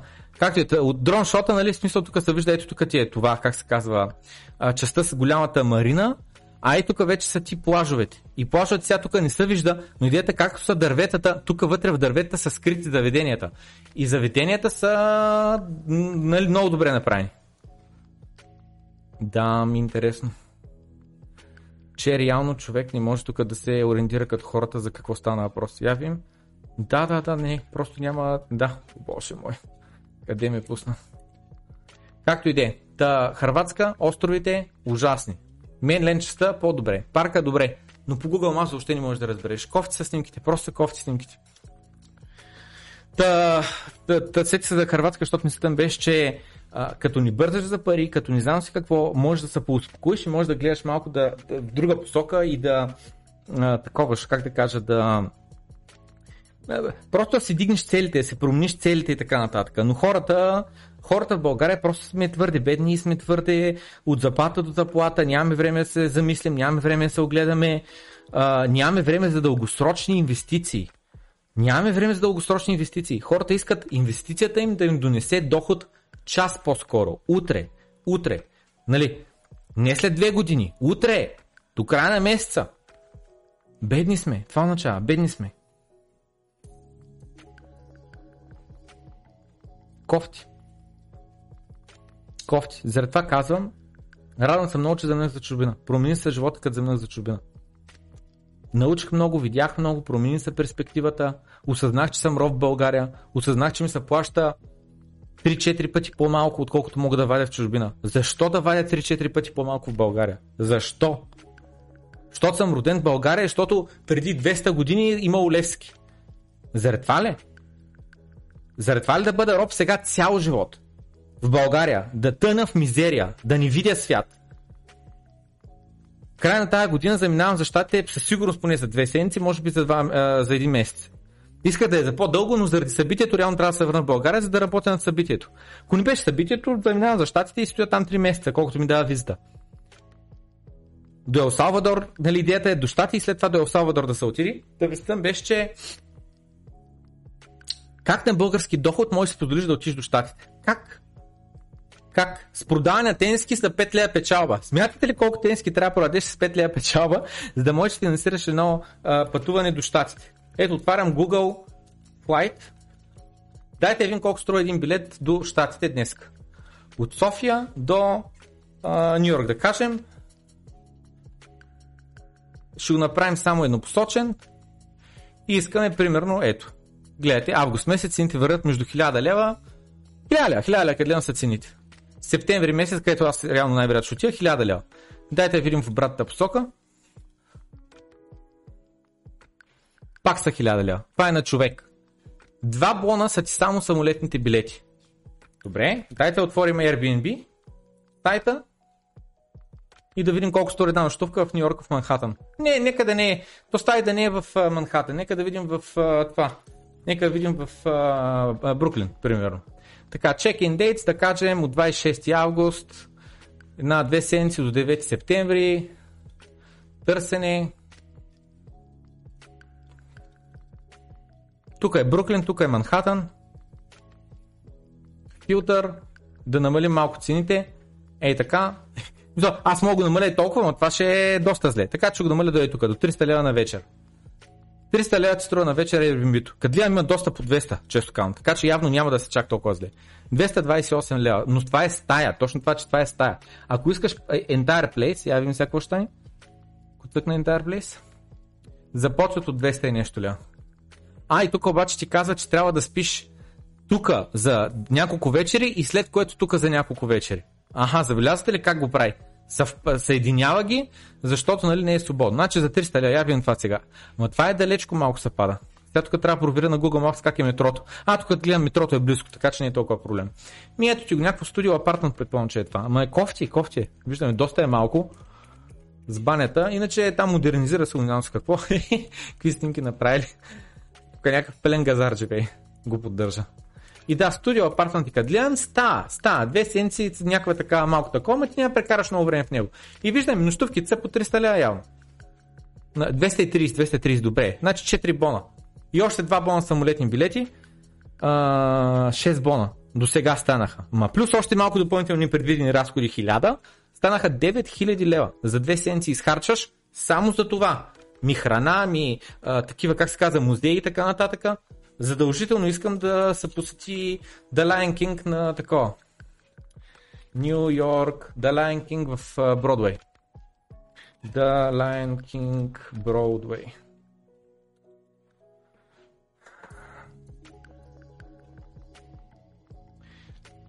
Ей, те го представят вече сумата си е време и така нататък. Та, това нещо, билетите, погледнах ги вече, 250 долара струват за един човек. 250 долара.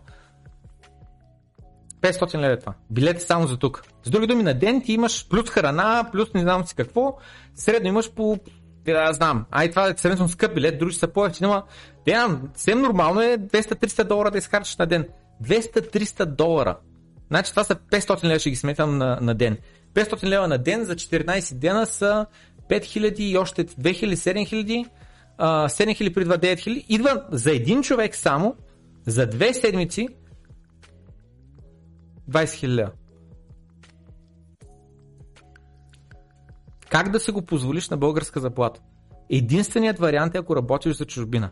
Единственият вариант е ако инвестираш дългосрочно и с други думи имаш не че, не, че ще бъде гарантирана доходност, но имаш доходност, която как да кажа, е много по-сигурна на фона на шорт-терм инвестиции. Постоянно да лонгвам, да шортвам, Нали, се опитвам да варя пари, да се концентрирам това да ми е живота, това да ми е стреса, това да ми е еди си какво. Вместо да се концентрираш върху кариерата си, концентрираш върху това да създаваш стойност със света, да инвестираш търпеливо, защото нали, в момента, айде, нали, биткоин е паднал, абе, нали, чукундурите така, биткоин е паднал, не бе, брат, всичките пазари се сринаха, всичките пазари се сринаха. Дайте да отворим да видим S&P 500 какво прави. Stonks, къде са Stonks? Отиваме Stonks и отиваме S&P 500. Нали? Виждаме къде е S&P 500. Скивайте. Последните колко дена е това? От тук до тук това са 130 дена. Значи това са последните 5 месеца, всеки, който инвестира в акции, последните 5 месеца в момента е на загуба. Последните 5 месеца. Вие смятате ли? И нали, някои хора, които бързат, бързат за печалби, искам да се напечалваме утре, ама в други ден, ама веднага, за да мога да харча. Ми не става така, брат. Просто не става. Единственият начин, който аз знам, е да инвестираш 5 години подред. Нека да минем на месечни кендали. и гледаме назаде 5 години по 12 е 60 кендъл. Гледаме назаде 60 кендъл. Значи ето тук. Нали? Ето тук. Ето тук. Така. Значи от тук, някъде тук се е изтърва го, до е тук, днес си на 60% печала. Не? Звучи малко. Звучи, звучи малко. 60%. Ако си направил нали, абсолютно всички покупки тук, което не е реално така, реално най-вероятно средната цена е тук, което означава, че си на още по-малко, на 50% печала. Но най-вероятно си бил поне инфлацията, успял си да спестиш. И точно за това се използва S&P 500, използва за втора валю. Това вече не е инвестиция. Това е просто втора валю S&P 500. Защото инфлацията те еде и буквално единственият начин да запазиш плода на труда си е да спекулираш, да инвестираш в тези equity markets. Това е. Нали, ако го броим нали, до, до, до по-добрите времена, така се изразя, дори от средната цена пак си бил на 67% печалба, иначе до сега си на 30% печалба. Най-вероятно си бил инфлацията, горе-долу, догоре си, нали, малко повече на печалба. И така. Та това е, та това е. Избираш или ще почваш активно, нямаш да реш професия, ще зареш да си полезен на света, ще почваш да търгуваш всеки божи ден. Защото пак всеки наистина замисли, каква стойност той носи за света, като търгува активно Форекс, долар срещу евро. Кажи ми, какво си полезен на света? С какво помогна на света? Какво, каква работа свърши? Абсолютно никва. Абсолютно никва. Пак го повтарям постоянно. Щупен е света. Родили сме се в един щупен свят. Появили сме се тук. Наследили сме го света от предни хора, които те, те са го направили както на тях им е удобно. И ние се раждаме и им живеем по свирката. Те чукат нашите деца безнаказано. Тръмп, знаете ли колко деца е изчукал? Говоря под 10 годишни. Знаете ли колко? Стотици според мен. И този човек няма влезе в затвора. Този човек няма да влезе в затвора.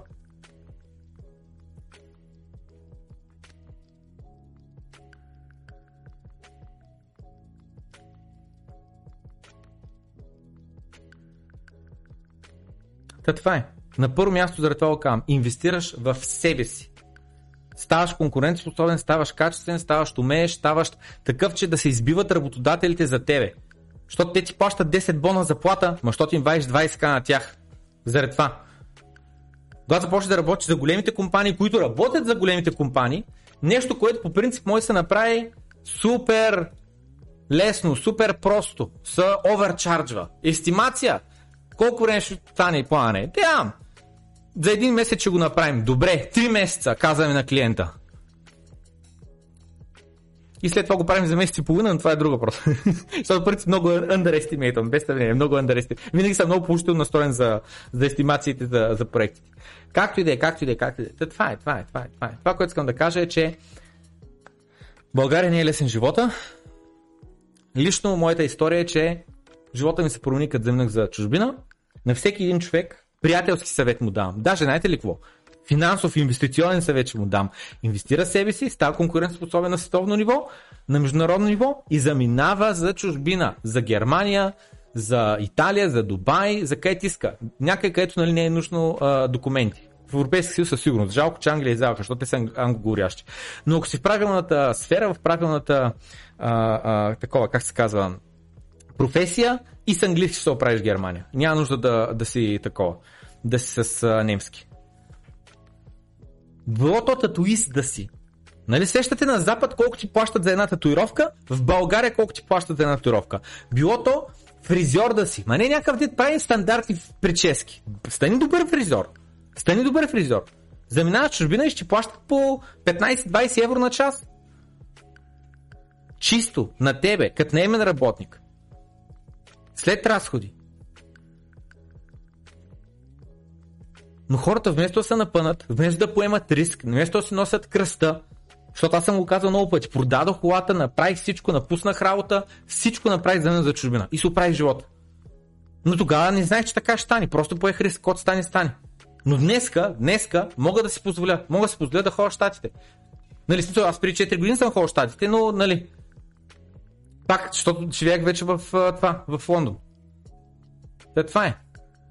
И сега тук, нали, сега аз не съм си отворил моята карта през моя профил, защото нали, не искам да ми се вижда какво съм старнал и така нататък. Майде, нали, сега примерно за Нью Йорк, само за момент, Ще направя сега един скриншот на старнатите неща в а, това. В Нью Йорк.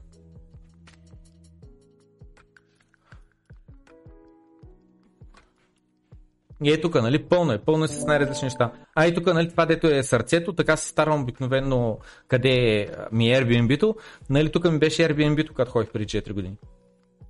Тук, нали, Централ Парк е старното най-вероятно, тук определено за вличност вътре Централ Парк, тук също едното, ей, това мисля, че е, а, това как се каже, за животните е таковата.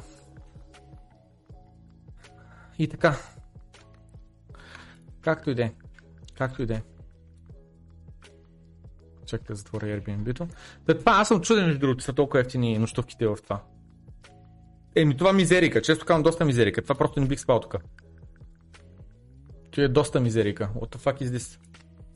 Онова беше студио, беше малко, но поне беше направен. Това е абсурдно, това е пълна мизерия. Нали, другото е, можеш в стая, ама нищо в стая. Искам просто да съм студио, апартмент или нормален флат. Сега тук пак ми казват, трябва на две места. Бе, каква е тая настройка между другото? За първи път го на това. Дето комбинира. Не знам как да го изключа, че не искам да комбинира така. Ай, той има иконка, където комбинира. Е, тук за 300 ля, я да го видим. Тук за 238, я да го видим. Ми, то е по-добре. Отделни стаи са си, имаш си спалня, имаш си е, хол и така нататък, но е 300 лева виждаме. Нощувката. Колко струва? 4 бона пак. За цялото такова. За целият престой. Я ви тук. Имаш легло, а отделна спалня. Малко, малко, малко е спалнята, няма че. става туалетната. Каква е тази баня? Изпаливаме тук. Много ма кефи как стават микровълната върху хладилника. Окей. Okay. Типичната бруклинска улица и така нататък. Става. Колко излиза? 3300. По-ефтинко. 4,37 оценка. Естествено трябва да са погледнати описанията. Excellent Customer Service, Beautiful Home, Display са Solid, Clean, Great Value and Convenient Location. Значи добре, къде Не е зле. Има, има, има къде места. И така, Та, това е. Трябва, трябва, да имам Airbnb-та вече, не знам с какво, за да си го махна от главата, че е такова, какво трябва да се прави. Както и да е, това е. Пожелавам го на всеки, пожелавам го да се реализира в професията и да бута напред. Да бута напред, да, да, защото веднъж като живееш в Западна Европа, вече само Швейцария е скъпа и скандинавските държави. Италия, Дубай, Лондон, не знам на подобни цени са. Просто на подобни цени. И не ти изглеждат скъпи. Нали? Мисъл, да, бе, в Дубай пак е така, нощувката е по 100, 100 и нещо долара а, в таковата, в, а, как се казваше, в... А, Дубай, нали, храната и така нататък. Бе, всичко просто е на стандартно западноевропейски цени. Харватска почти ефтино се вижда на фона на такова. Гърция и те са на стандартни западноевропейски цени. И след това България се струва ефтино. Но преди да си излява чужбина, преди да свикнала, техният стандарт техният стандарт се струва скъп.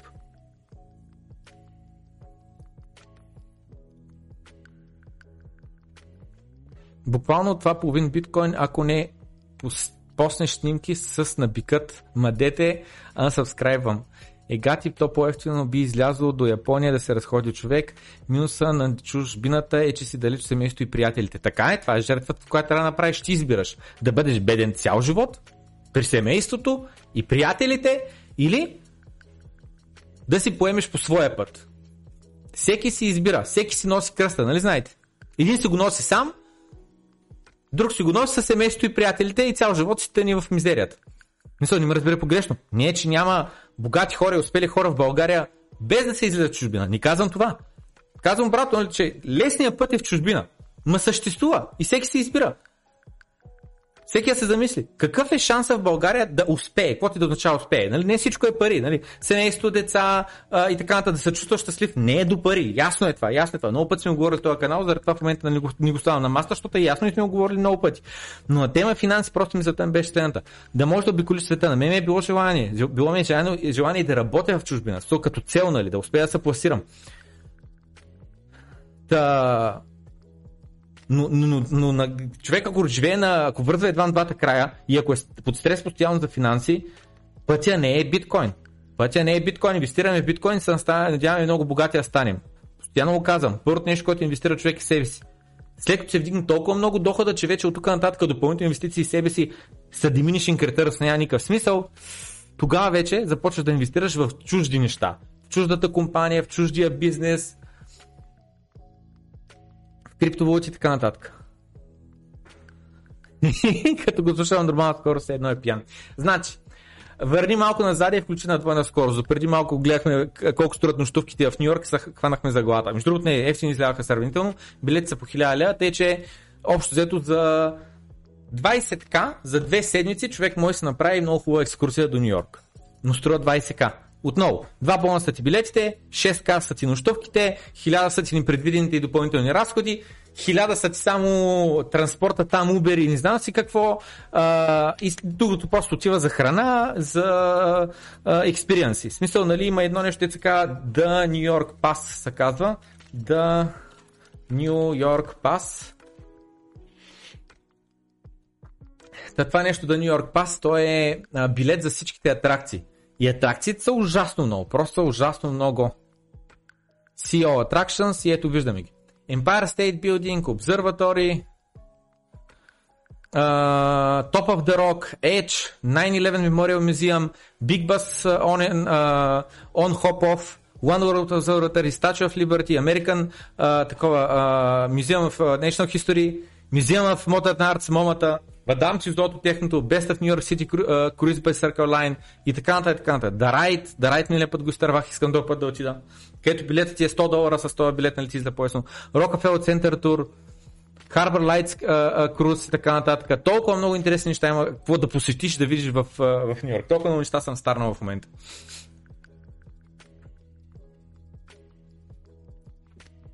Тъй.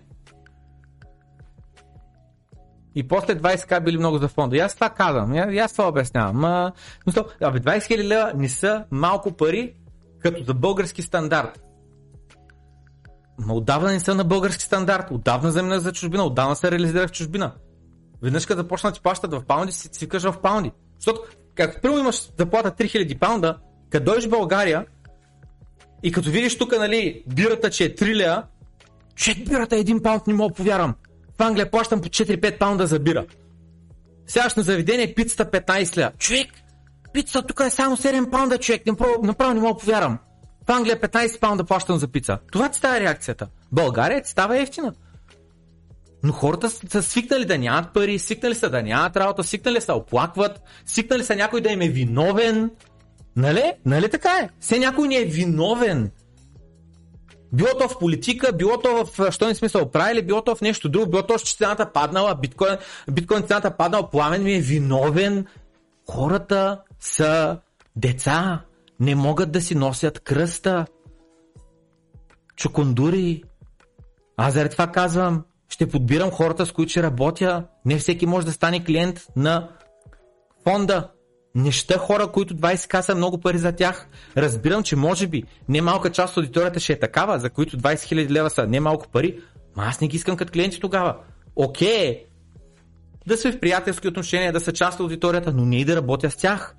Все едно, нали? Мъжете ще ме разберат веднага, пък те са повечето от аудиторията, така че така ще се изразя. Има жени, дет нямат големи гърди, дет имат много малки гърди.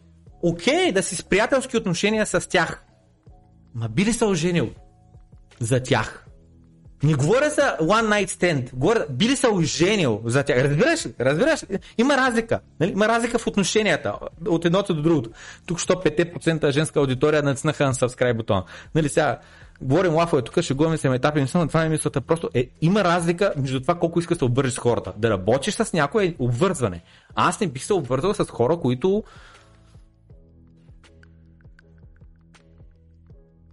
не са финансови стабилни и не искат просто да диверсифицират от други инвестиции в криптовалути, като не им се занимава.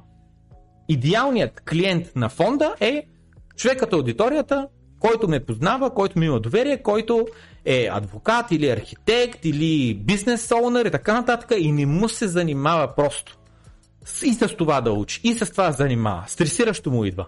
Предпочита да се довери на мен, да се сключи договор, да се попълне документите, да прехвърля капитала и да ги забрави за две години. Това е. Перфектният ми клиент не е барман, който работи на 1500 лева заплата, който едва ме спестил 5000 лева, набил ги е в ауткоин и в момента има 500 лева останали и в момента е доста ядосан. Това не е перфектният клиент.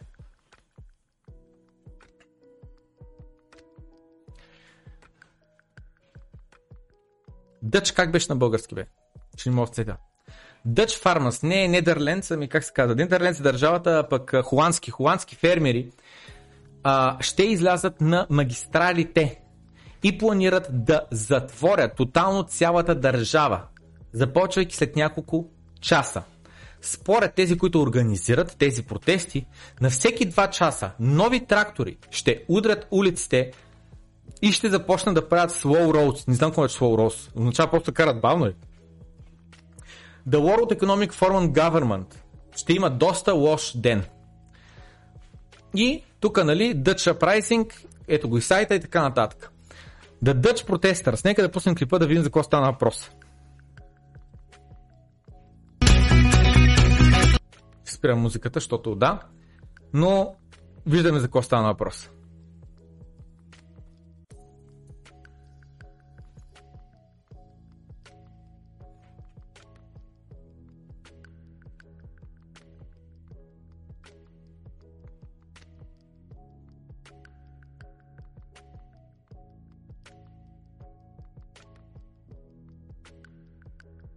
И това е Запада. Това не е тук Турция или не знам с какво. Протестите в Еквадор пък. Заради повдигащи се цени на горивото и инфлацията. Коментирахме го пред някой ден. Заради това кратката версия. След което Tesla Charger. Пак кратката версия, просто идеята е, че тук виждаме как нали, натискаш се яко за електрически коли, за не знам с какво, следващия момент се оказа, че нямаме инфраструктурата да го поддържаме това нещо. Moral of the story тук е, че някакви хора пак вземат някакви решения да натискат задължително до 2300-2035 година 100% сме в електрически коли. В следващия момент се оказва, че е невъзможно. В следващия момент се оказва, че сме дълбали в една посока, след това обаче сменяме посоката и всичкият този труд, който сме учили в една посока, се оказа малко безсмислен, толкова силно сме натискали на там. Хора вземат решения и управляват света, вместо да има свободен пазар, пазарът да реши, пазара да оцени, това, което получаваме е това. Хора, които не управляват. И след това хората излизат на протести по улиците. Русия пък продава, нали, тя, тя, тяхното горило. Виждаме, това е само промени за последните 4 месеца. Към февруари месец главно продава в Европа и в Китай.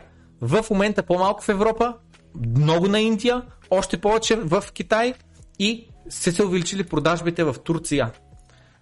Clown World Today. Защо по-студенти апартаменти са по-здравословни? Сещате ли се? Хубавото на инфлацията е, че ще вдигнат заплатата. Сещате ли се? Какви статии пишат, за да промият мозъците на хората? Хубавото на инфлацията е, че ще ти вдигнат заплатата. Колко просто трябва да се да го мислиш това нещо?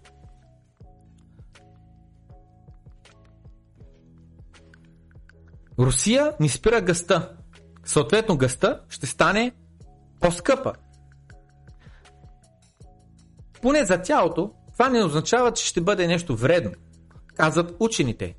Защото на по-низки температури хората стават по-активни, по-ефективни и понякога дори отслабват.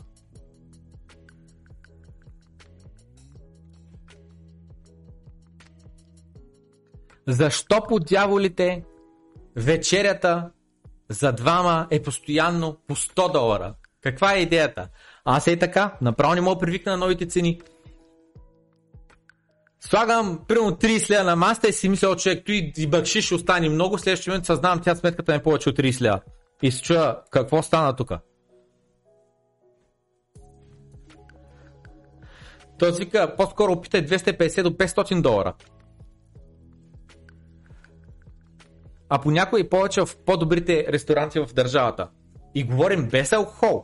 И без да излизаш, нали, твърде много си позволяваш.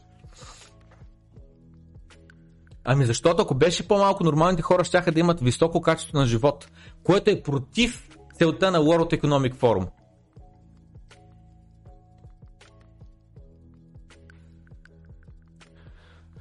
Започна да го забелязвам това, когато всеки път, когато един най-обикновено бургер меню за двама хора започна да струва по над 50 долара. Говоря в ресторант с бургери, а не в такъв чейн тип Макдоналдс, Бургер Кинг и така нататък. Първо, спряхме да използваме 4 долара това, напитките. После спряхме да си купуваме 10-15 долара добавките там, апетайзър, сайт, че не може да сете как ска на български. А сега главно вече едем само в къщи. Да ходим на ресторант е нещо, което го правим рядко. Нещо, което го правим абе от време на време просто. Цените станаха доста луди. 5 долара за едно кафе. 50 долара за някаква най-обикновена манджа на ресторант.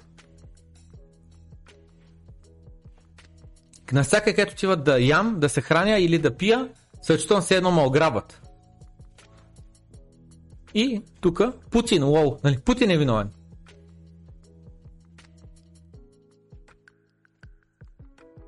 Generational debt. На семействата може скоро да почнат да им предлагат ипотеки за 50 години напред.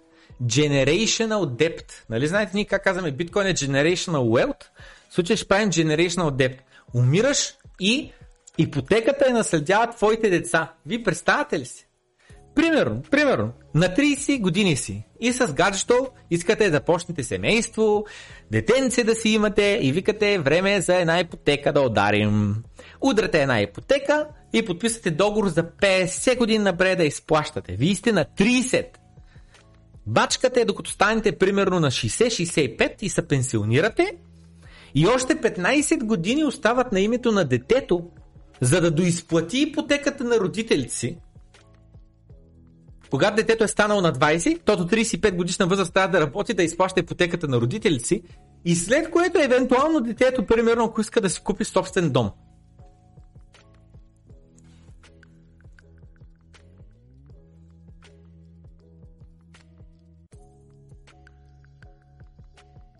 Ужас! Искат да сме бедни, искат да нямаме нищо. В Зилал вече хората се паникосват. Малки парченца от Лос-Анджелес се появяват навсякъде и се увеличава навсякъде пазара. Всеки иска да продава, но най-вероятно вече изтърваха върха. Най-вероятно вече ще трябва да държат турбите. Както ни държим турбите с шиткоините, сауткоините, са крашнали 99%, така и тук гледайте. Колко имота в продажба. Само вижте цените. 1,2 милиона, 850к, 1 милион, 2,5 милиона, 1,4 милиона, 1,57 милиона, 1,7 милиона. 29 милиона лев това. 4,12 милиона. 500к. Брех, един имот за 500к. 100% е някакъв пълен а, такова, кошарник. 3,5 милиона, 2,2 милиона, 4,2 милиона, 8 милиона, 1,7 милиона. Такива са цените има.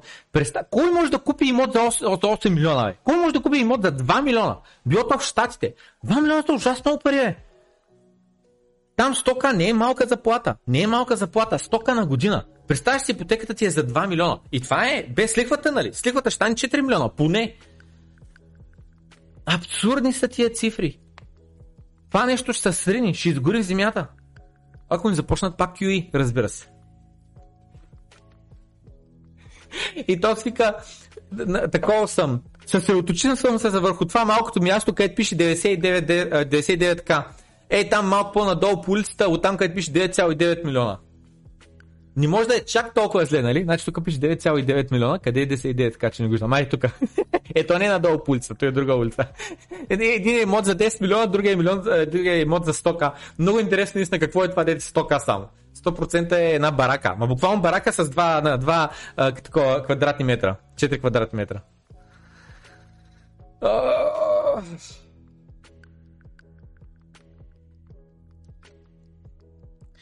Пазарът за използвани автомобили, втора ръка, е на ръба да се срине и тотално цялата индустрия да се срине.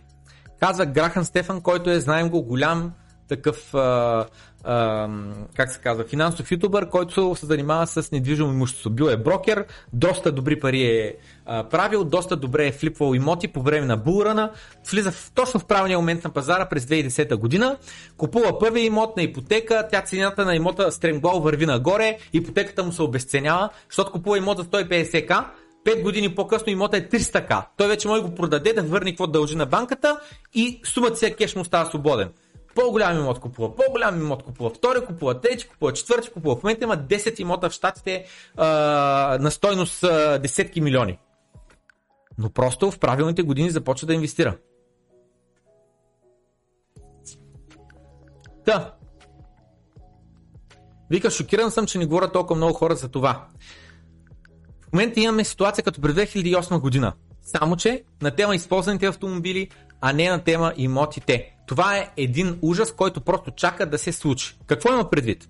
Когато купиш ти един автомобил, повечето хора, 85% от тях, използват заеми, за да си купят автомобил втора ръка. Забележете, това в България почти не се прави, нали? В България, ако ще купуваш автомобил втора ръка, си приготвил парите и купуваш автомобил втора ръка. Обикновено на лизинг купуваш нов автомобил, но не стар автомобил. Но в Штатите и автомобили втора употреба се купуват на лизинг.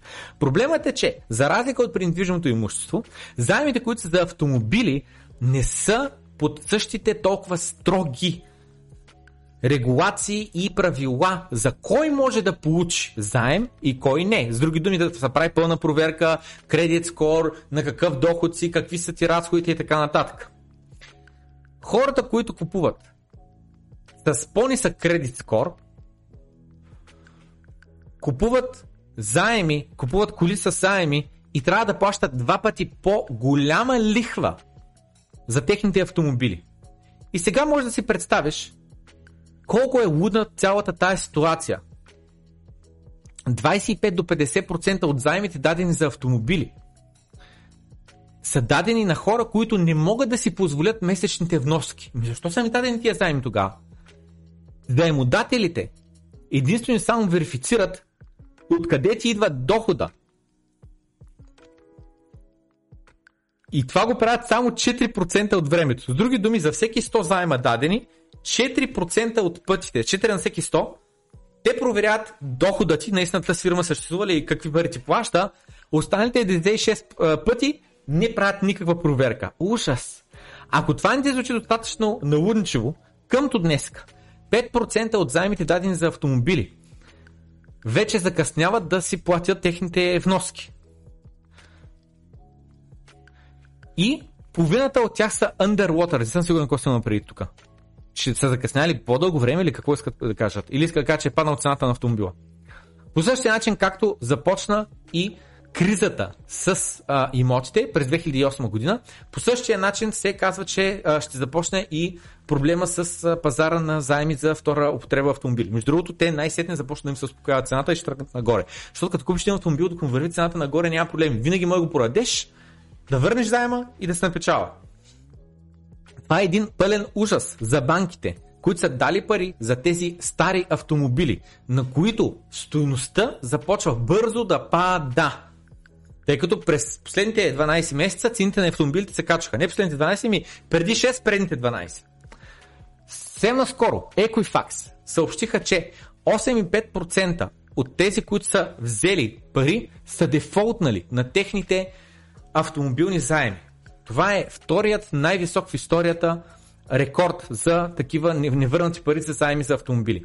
Wall Street Journal също така казва, че тези, които вземат а, пари на заем са prime borrowers, започват и те да, използват, да изпускат техните плащания всеки месец, а, а, тъй като се вдига инфлацията и съответно те трябва да изберат между това да имат пари за храна на масата или да си плащат заема. Реалността е следната, че тези, които са дали пари, са дали парите на хора, които не могат реално да си позволят този заем, без да ги проверят, или да, а, техните, тяхното финансово състояние, или да проверят стоеността реалната на автомобила, която е била надута заради недостиг на чипове. Само въпрос на време. Цените на автомобилите да се върнат на по-низки нива, защото вече няма да имаме недостиг на чипове. И тук има още няколко такова, няма да ги четем цялото. Но това, което искам да кажа е, че навсякъде системата се пропуква. Навсякъде. Също като 2008 година. Ма абсолютно същото. Там какво става? Ако не сте гледали филма Ох, само секунда, 2008, Crysis, как се казваше бе? Филма, муви, само секунда, как се казваше филма е? А, Inside Job. Inside Job. Holy shit, колко е добър е този филм. Горещо ви препоръчам, ако не сте го гледали и преди съм казал в този канал, изгледайте The Inside Job филма. Невероятен е, невероятен е. Обяснява цялата ситуация, как определени банкери си прибраха в джобите, джобовете за стотици милиони долари бонуси, въпреки че са взели погрешни решения, които водят до фалита на банки, но тъй като държавата буквално не се шегува, ми спринтира пари и безвъзмезно ги дава на тия банки, за да не фалират, защото ако фалират, ще има по-големи проблеми, тези директори, менеджери на тия банки, вместо да върнат парите от бонусите, които са си платили за добре свършена работа, ни връщат бонусите. Харчат си ги. Получават новите пари и продължават по-старому да се работят. Лудница е. И Феда днес има общо взето два избора. Кой от двата е по-лошия? Първи избор. Продължава да вдига лихвените проценти. Продължава да разпродава правителствени облигации. Позволява да се случи в голямата депресия версия 2.0. И остава до 30% да стигне безработицата. Това абсурд да се случи. Политически няма да се позволи. Вече нямаме силни президенти, които да тропнат с крак и да се застанат на място. Всеки президент иска по негово време, разбираш ли, добре да вървят нещата, економиката да върви и така нататък. Втората опция QE. Започваш да принтираш пари. Сваляш лихвените проценти обратно до 0. Даваш възможност на инфлацията да продължи да се вдига и тя се вдига до 20% и нагоре. Става стакфлация. Изчупваш американският долар. Кое от двете те биха избрали? Според мен ще е нещо средно. Какво имам предвид? Според мен реално пак ще изменят формулата на CPI. Пак официално инфлацията ще бъде ниска. Пак ще има някакви субсидии за точно определени продукти, за да може хората да си го позволяват. Пак ще ограбят народа от активи. Пак на хората ще им дадат една без никаква стоеност туалетна хартия и хората ще се радват, че могат да си купят неща от базова нужда. Че има хляб, че има рис, но ще бъде ограбени хората от мечти, от възможности. Стандарта на живота ще пада. И хората ще се радват, че са получили помощи. Защото, както знаем, правителството ти чупи краката и после като ти даде патерици, ти си безкрайно благодарен. Какво ще да правя без правителство, ако ни беше ми дало тия патерици, след като ми щупи краката? За хората, които не искат да бъдат изнасилвани по начина по който Тръмп изнасилва 10 годишни момиченца, може да си купи една такава флашка. Линка е долу в описанието. За хората, които казват, ма пане, аз не знам как ги помня тия флашка е човек. Коя флашка какви петля? 20 евро струва е този курс, който обяснява много подробно как се ползва флашката, как се стартира, как се инициализира, как се запазват върху нея криптовалути, софтуера как се ползва и така нататък. В нашия сайт за жалост свършиха флашките, изчерпано количество. Не сме зареждали, скоро няма да зареждаме най-вероятно. Линкът долу обаче е до официалния сайт. Минавам много набързо през чата и приключваме стрима за днес.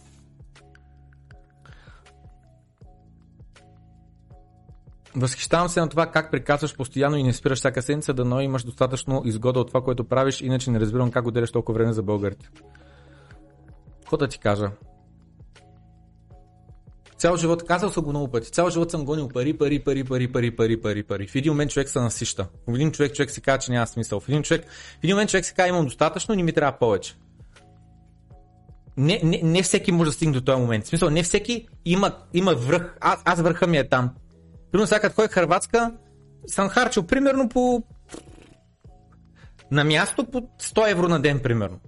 Но това са малко пари на фона на каквото можеш да харчиш там. Там ако искаш water sports, джетски, не знам си какво, скъпи коктейли, 500 евро, никакъв проблем нямаш да харчиш на ден. Но аз нямам желание, нямам, нямам вкус за тия неща, не са ми при сърце, не са ми нужда, ни, ни, няма да направят по-щастлив. Така че също и за Нью Йорк. Нали, казах, че там 20 каша ми струва екскурзията за, за две седмици. Ама, ама, мога стока да изхарча. Нали, едно от нещата, които уф, много препоръчат, много препоръчат, но, но не съм го проверял колко скъпо е и очаквам да е доста скъпо и заради това да не го правя. Чакай сега ще им. Helicopter Ride over New York.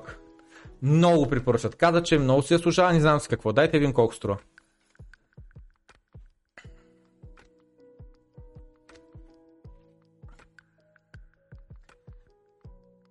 А, не чак толкова. Е, има 15 минути само, 230. 30 минути 400 долара на човек. Ми не е чак толкова скъп.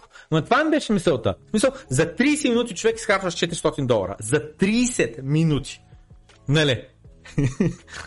Аз казах 400 долара на ден. То, то бюджетът ти свърши с един хеликоптер райд. Да мислям беше, ако искаш наистина харчиш пари, ако искаш не един коктейл да семиш, ами се напляскаш там с 10 коктейла, може много пари да харчиш. Ма аз си правя сметката. Нали? В смисъл, да бе, може да, да изгледа така, отстрани се едно, този човек нормален е да дава такива пари. Да бе, аз знам за какво ги давам. И ни прекалявам. Та, та мисълта ми беше, че не, канала е шит. Канала е България, с бедни българи. Че няма, няма, няма как да кажа, е, е, потенциалът за някаква невероятна възвръщаемост или каквото да било, няма, но е приятно. В смисъл, че в един момент нали, тотално беше писнало от канала, защото а, слушаш някакви хора, дето само се оплакат, че сините падат и не знам с какво, но те с хора се тръгнаха. Те туристи се тръгнаха. Хората, които станаха, са хора хората, които разбират за какво се борим тук. Така че, а, как да кажа, след като и приех политиката, някой просто ако не говори глупости, го блокирам и така нататък, не искам никакво време да му отделям, е значително по-лесно.